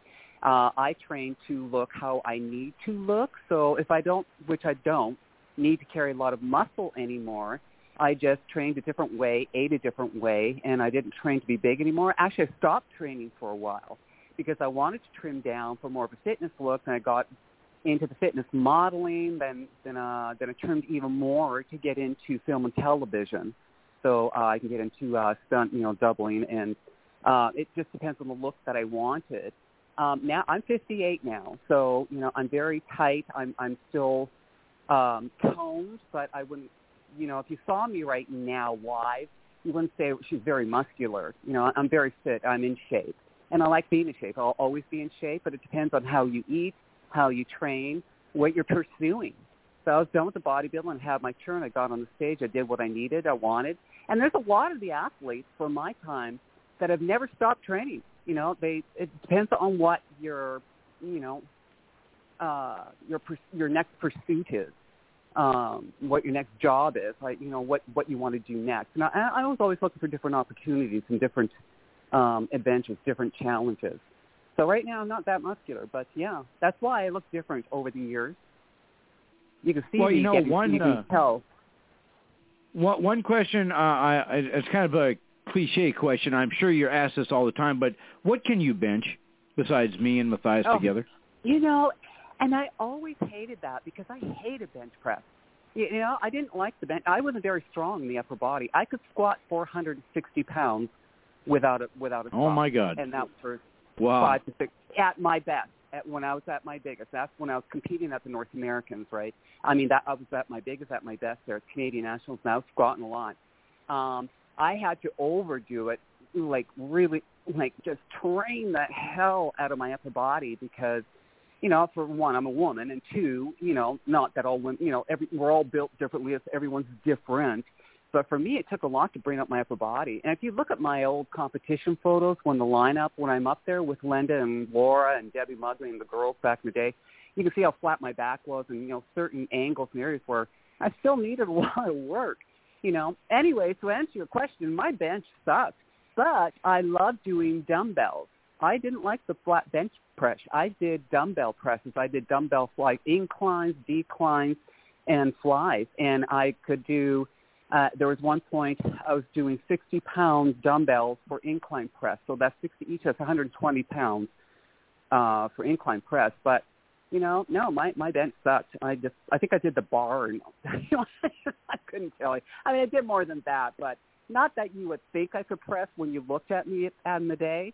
You know what I mean? So Right. Yeah. Now there is uh there is one picture of you that uh I've always uh, kind of gravitated towards. Uh it's uh is is you're wearing this like uh these red shorts and you have like red top and you have like these red gloves on with like yellow lightning bolts or something. Um oh, that's and tape. uh that's body tape. oh I know Wow. the one you looked like Shazam. yeah, exactly. That was for And, a cover uh, shot. And the one they actually chose for that cover was the same pose, but I'm in the silver suit, which is the pink muscle and fitness cover. But that was actually for the same sequence, and they decided to go with the with the silver suit rather than the Shazam suit because Joe Weider thought the body tape was too uh, too sexy for for a cover shoot. So yeah, that's body tape. Really? That's you know. yeah. Well, uh, my question is, did you tell? Did you say, "Hey, man, I could pick you up over my head"? And you don't, you don't want. Did I say you that? want me to wear? You're going to tell me. What, well, no. I mean, he's like telling you, uh, you shouldn't wear this What? one, but uh, you know. Uh, uh, well, anyway, uh, we'll move on. Uh, anyway, so uh, Sharon is our guest. We we have uh, 15 minutes. There is a couple. There's a couple things I'm going to uh, uh, ask you about your your film career because you were actually in, believe it or not, one of my all-time favorite movies, uh, Smokin' Aces in 2007. Oh, that was so much fun. That was fun. Yeah. Um, well, my uh, better half, who's now passed away, is a stuntman, stunt coordinator. So he got me onto the film, and uh, with the other stunt girls, and we played hookers. and so if you've seen the movie, we're in the hotel room, Jeremy Piven's, you know, suite. It was supposed to be Vegas, but it's actually shot on the lot in the studio lot. And um, we're supposed to get in a cat fight, which we did. So we fought each other, and um, oh, I forget the actor's name, the big guy that played the bodyguard. Anyway, he was trying to throw us out, and that we shot that for a week. And if you see it on film, it lasted like don't blink your eye, you'll miss us. I couldn't believe it. But that was so much fun to work on. Such a professional crew and just a, a great group, a little tight group to work with. So yeah, that was. And uh, yeah, I love that one. Yeah, and you're you're also in a a, a cool horror film, um, uh, RSVP. Yeah. Yeah. And, I uh, got wiped out at the very beginning. And probably uh probably another cool one, uh uh Tornado Run you were in. Oh God, I hate that. The worst movie ever. I don't mean it because of the other actors. It was just that there's a long story behind that one. I you know I shouldn't really get into, but um I never got paid for that. I was the lead. Yeah, one of those. But hey, the experience was awesome. I I I Well, you know- you still buy the video. Well, yeah, the, Yeah. you know the thing is, uh I guess uh a movie like that uh today they would classify it as like a grind flick kind of uh you know like uh you know if you're if you're watching late night television, you can probably catch it. And I hate to admit yeah, this, that was actually you the have first time I saw it. watch, Right?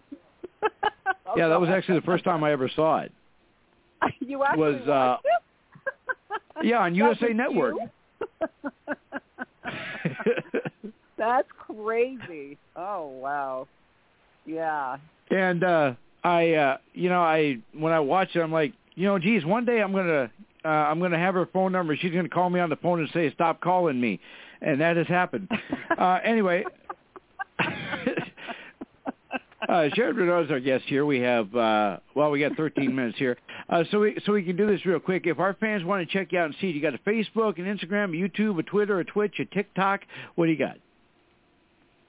Pretty much all. You know, I'm on Facebook. You can find me on Instagram, and I'm coming out with my YouTube channel very soon, which I will be announcing on Facebook and or Instagram. So, and it is, you know, Sharon Bruneau official on both. You can find me because I have And- a lot of fan pages. So just look for Sharon Bruneau official. And if you're looking for uh, someone uh, in one of your YouTube videos, I'd like to volunteer. I mean, I could I could uh, be in one of the videos. Uh, I would come and I'd carry your bags, uh, get your cappuccino. Uh, you know, um, I, You're I'd hired. do anything for you. awesome. There you go. And all you gotta do is have like uh, uh like a couple. all you gotta do is have a couple wooden crates for me to sleep on in the back alley. I'm good to go. Love it. Cheap help. Uh, like that. Uh, Sharon Bruneau is our guest here, and we have uh, uh, well, we have about uh, 12 minutes here left with uh, Sharon. Now, uh, you mentioned that uh, you work with uh, Joe Weider, uh, Weider, and uh, Papa Joe. there- yeah. there, there's one thing. Uh, the first time I ever heard the name Joe Weider was in a movie called Tiger Town. Okay, uh, I'm not going to stray too far with this, but I I want you to. This is how I, I first heard about uh, Joe. uh, there was a, a kid, uh, the main star, uh, the kid from um, Kramer versus Kramer, and uh, he had a baseball magazine, and one of the bullies took the magazine and said, uh, "Joe Weider, are you puny? Do bullies push you around? Well, you need to get the new Joe Weider workout." And uh, and then uh, what the bully did was he uh, he says, "You're puny. I push you around." And he took the magazine, he he ripped it in half, and he said, "Here." Now you can have one for both hands, the Joe Weider way, and that's actually the first time I ever heard the name Joe Weider was in that movie. Wow. Yeah, he's been around for a while. yeah. I yeah. unfortunately, we we lost him in 2013. You know. Yeah, we Uh, lost him in 2013. Well, he, he he yeah he passed away in 2013, and uh, uh he is uh, I love Joe. Just uh, love Joe.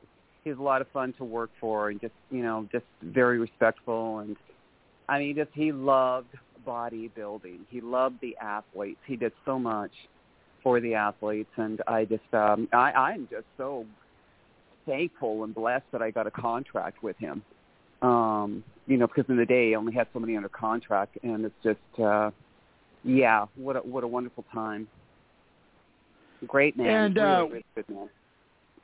And uh, let's uh, let's kind of transition a little bit about uh, you know you mentioned that uh, you know you you trimmed down you don't have the the muscle anymore but what kind of training regimen do you have nowadays nowadays Well, instead of training five days a week and go, pushing myself to you know exhaustion, uh, I train three days a week on uh, like a heavier free weight. You know, I still I still use weights, and then in between I do you know a lot of stretching and cardio.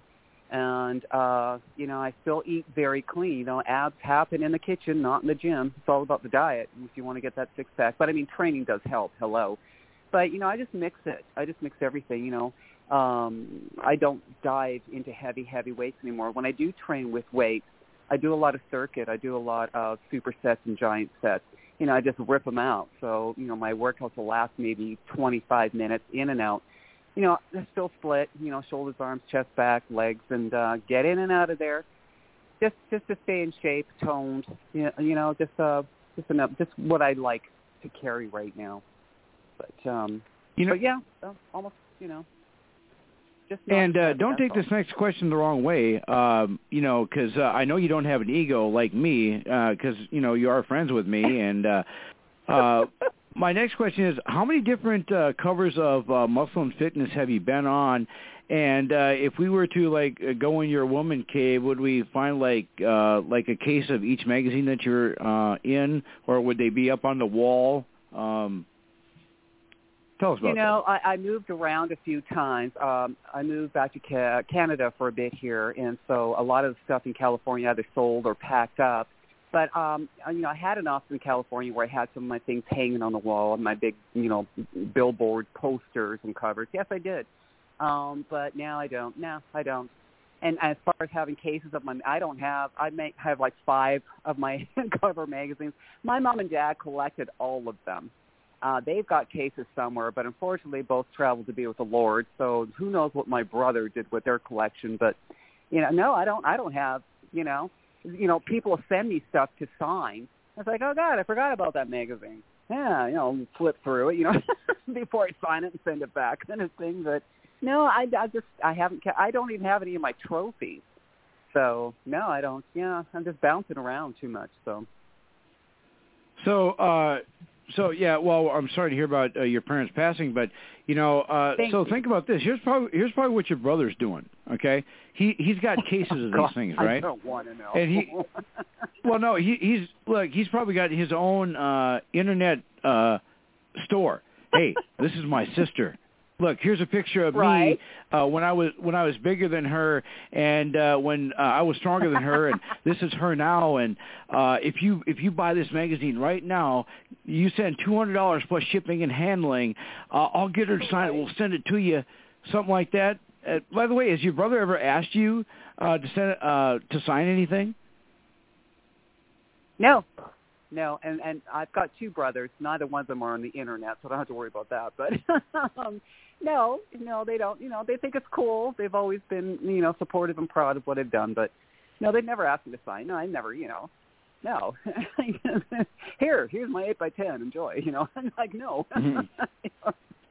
so it's like so when they when they got married, they're like uh, they didn't introduce you as uh, okay. Here's my sister.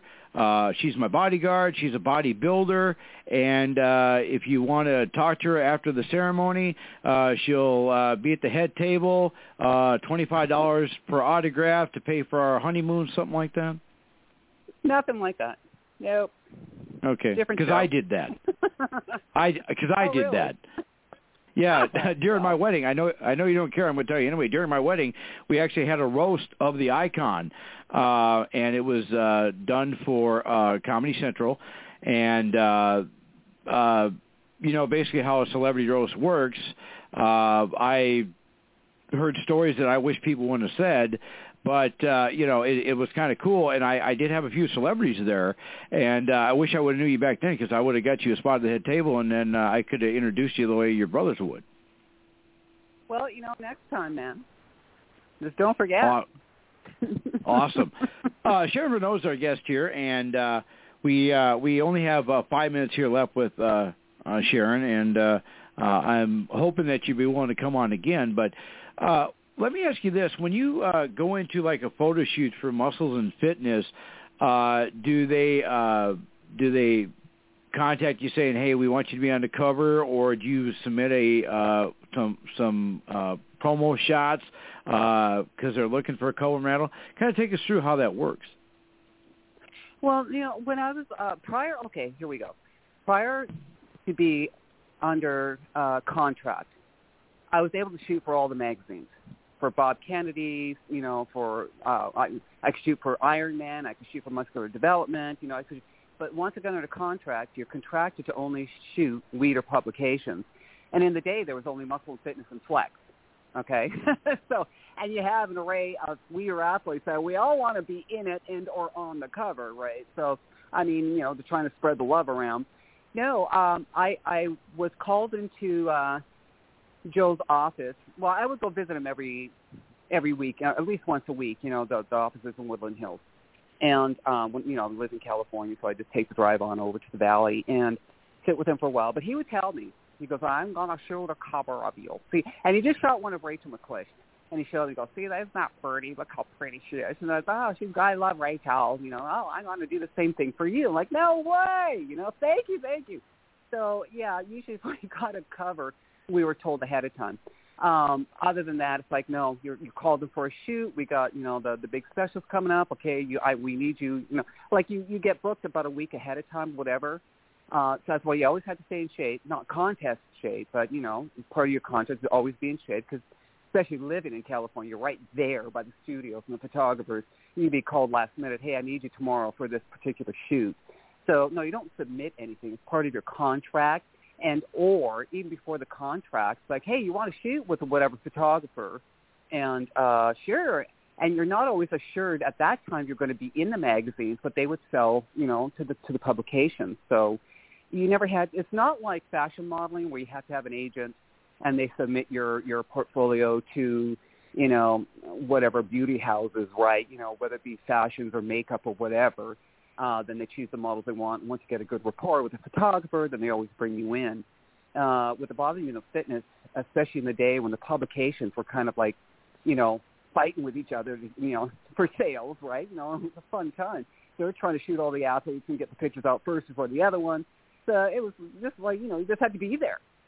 Basically, you just had to be there, show up and be in shape and just know the photographers and yeah, they were always, especially at Gold's Gym. There was always photo shoots going on at Gold's Gym back in the day, you know, in the 80s and, and the 90s. You know, every even if you just wanted to go in to work out, you would be sure to see a photo shoot happening. So it was it was an open show, especially if you're competing. And now- they, the photographers usually come to you and say, "Hey, can I shoot you next week?" Yeah, sure, let's do it. Right? Yeah. And I'm going to let you tell uh, tell me yours. I'm going to tell you mine. Uh, what was uh, your favorite uh, Ooh. cover that you're on, uh, and favorite outfit, if that makes sense? Well, I already told you the favorite cover I was on was, was Linda and Cory, and that was the Flex cover. Um, the favorite cover with the favorite outfit, I would say it was uh, one of my solo covers, and I was in a leopard bikini, and I was on a beach, I don't know if you saw that cover, but anyway, it was it was just Yep, so I'm looking at it right now. Loved it. Yeah. Uh, Yeah. as, as a matter of fact, uh, um, uh, my uh, favorite cover was actually on the collector's card I made for you when you were on the cover of Oxygen. Oh yeah yeah yeah. Yeah, uh, Uh, you were wearing- that. Yeah. Yeah. Um yeah, those uh I, I knew that uh you that's why I knew you would like that card I made for you because I uh had uh uh your favorite cover, my favorite cover and our fans favorite cover. Our fans favorite cover is the uh Muscles and Fitness uh uh where you were talking about the silver bikini or or swimsuit. Right. Yeah. And uh Yeah. so now with uh solo cover. Yeah.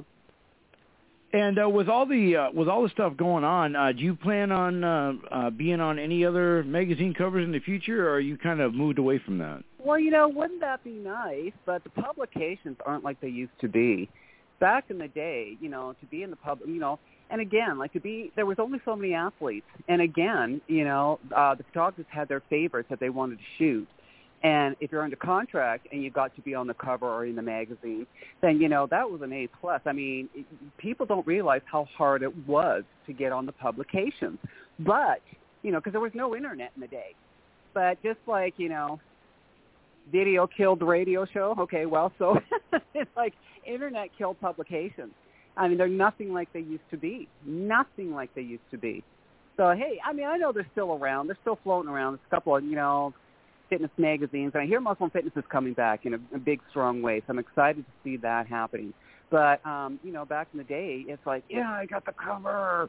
Or, yeah, I'm in Muscle and Fitness. You know, now it's like they don't. It's it's just not the same anymore because they're not as uh influential anymore. They're just they're just not they're they're just not really around much anymore. And you know, I I was one of these and I get this to the day from people that followed me in the 90s, okay? I used to I couldn't wait till the issue of Flex came out or Muscle Fitness or Muscle Mag.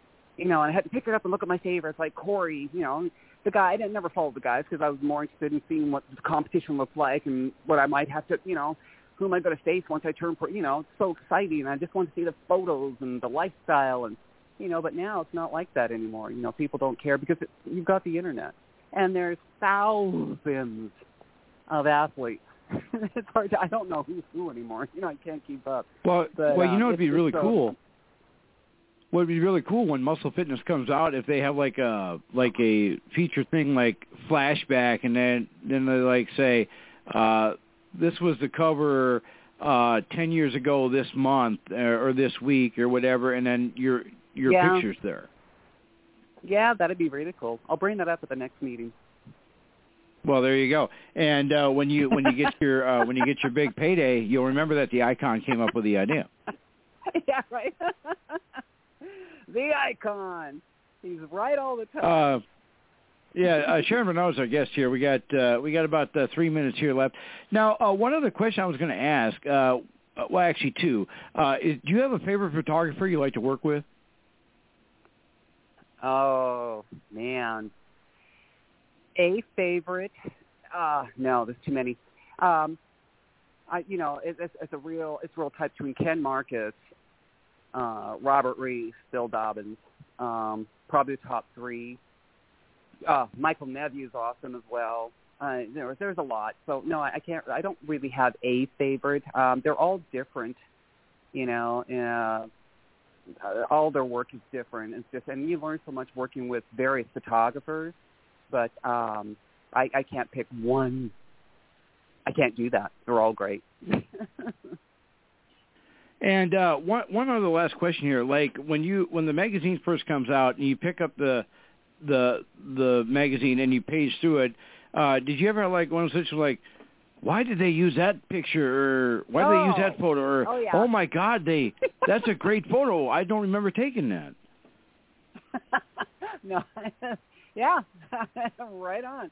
Yeah, I, you know, a lot of times like, oh God, why? Come on, why that photo? you know, but yeah, and other times like, wow, that really turned out good, like better than I thought. You know, it's like because when you're, you know, and a lot of times, and and I can say this because the photographers they know me and, and they tell the same thing.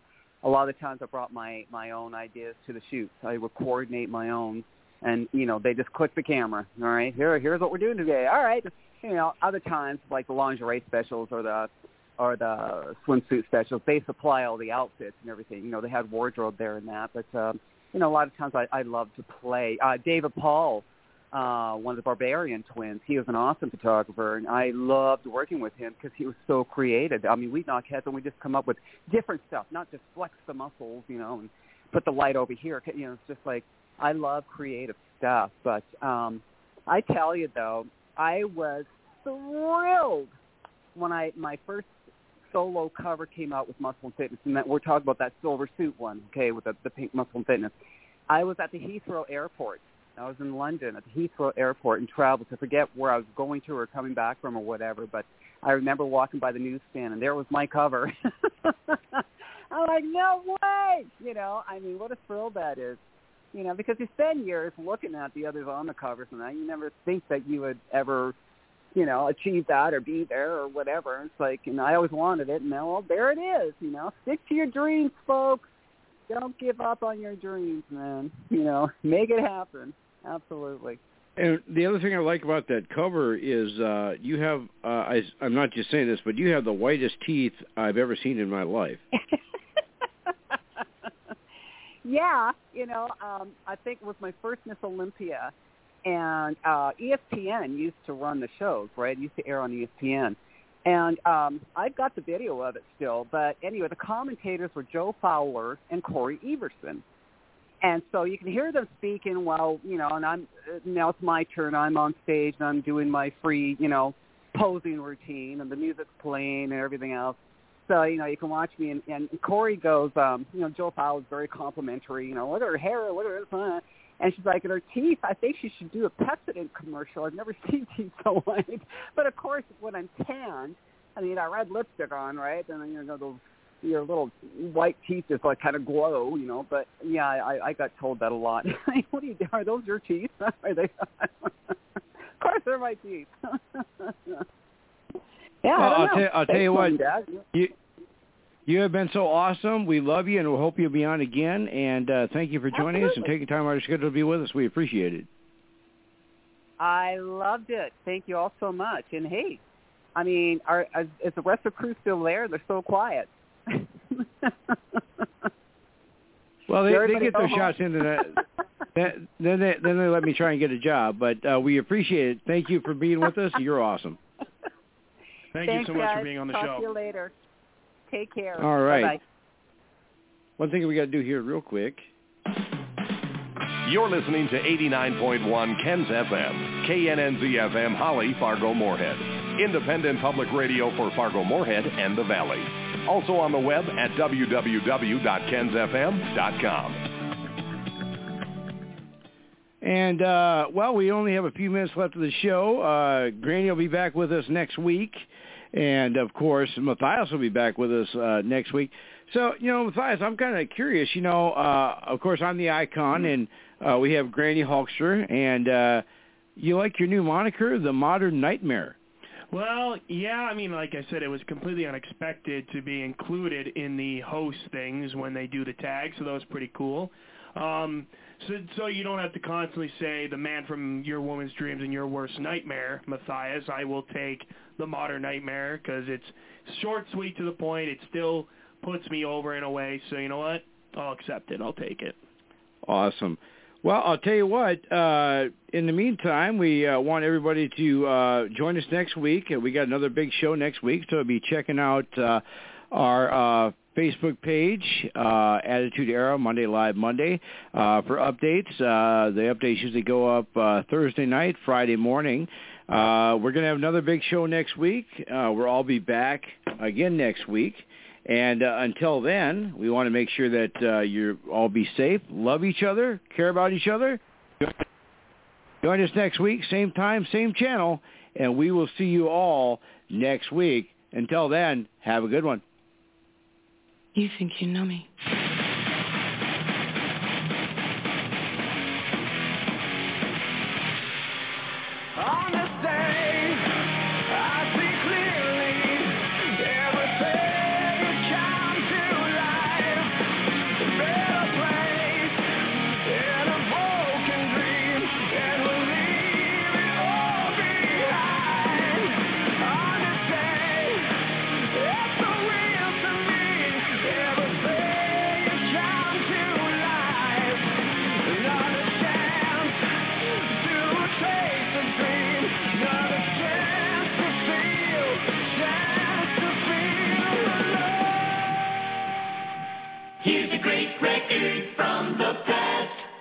Thanks for listening to 89.1 Ken's FM. We are listener-supported radio, so the programming you hear on our station is funded by our members and these local and area businesses. Deeks Pizza, 701-235-0708. Open 11 a.m. to 3 a.m. every day. Great tasting pizza made from scratch daily. Perfect for lunch or those late night munchies. Two convenient locations in Fargo and West Fargo, all at the same number, 701-235-0708. Again, Deeks Pizza at 701-235-0708. Open 11 a.m. to 3 a.m. every day. Deeks Pizza, Fargo and West Fargo. Ordering is easy online at deekspizza.com or with the Deeks Pizza smartphone app. You're listening to 89.1 Ken's FM, KNNZ, Holly Fargo Moorhead. Independent public radio for Fargo Moorhead and the Valley. Also on the web at www.kensfm.com. From Feature Story News in Washington, I'm Simon Marks. The White House is urging Russia to allow civilian evacuations to continue from a besieged steel plant in the Ukrainian Black Sea port of Mariupol. Though around 100 evacuees did reach safety within the last 24 hours, the Azovstal factory has again been shelled by Russian forces. Hundreds of people are trapped living in tunnels beneath it. White House Press Secretary Jen Psaki. Of course, it's, it's positive that 100 civilians were able to depart. There's clearly more work that needs to be done. We continue to call for it, to press for it. Reporter Oz Katerji is following the humanitarian crisis in Mariupol from the Ukrainian capital, Kiev. For Vladimir Putin, strategically, uh, Mariupol would be sort of the major city on the way for him to build this land bridge between Crimea and, and the Donbass region. So it has strategic importance to him. With regards to uh, the steel plant, so the, the, the entire city has fallen except for this five square kilometer steel plant, which is right on the coast. That's completely surrounded by Russian forces. President Biden will travel to Alabama tomorrow to visit a factory that produces Javelin anti-tank missiles. The White House says he will thank workers there for the extraordinary contributions those missiles have made to Ukraine's defense. The Russians said today they have hit and destroyed a strategic bridge that provides the only road and rail link from the southern part of the region surrounding Odessa to the rest of Ukraine. FSN's Will Denzelo is in the Latvian capital Riga, beyond the reach of the Kremlin's reporting restrictions. Officials on the ground saying it could take some seven months to rebuild. This, of course, comes around 24 hours since a airstrip was also damaged uh, by Russian forces. Volodymyr Zelensky, Ukraine's president, vowing uh, that it will be rebuilt. New York City has raised its COVID-19 alert level as the number of new infections ticks up in the Big Apple. The city's health commissioner says the positivity rate is now 200 for every 100,000 people. And with the alert level now at medium, city officials are required to consider restoring mask mandates in schools. Lynn Schulman heads the City Council's Health Committee. It just shows that more people need to get vaccinated. People aren't getting the booster. There are people who aren't getting the second shots either. And that's really important. The Australian airline Qantas is to launch the longest non-stop commercial flight in the world. Passengers will be in the air for 20 hours, travelling from Sydney to London. The service is due to start in 2025. It has been delayed by the COVID-19 pandemic. And Rod Stewart has given customers at a Glasgow pub a bit of a surprise. The 77-year-old singer showed up and pulled pints behind the bar after watching a local football fixture. Make mine a double. From bureaus worldwide, this is FSN.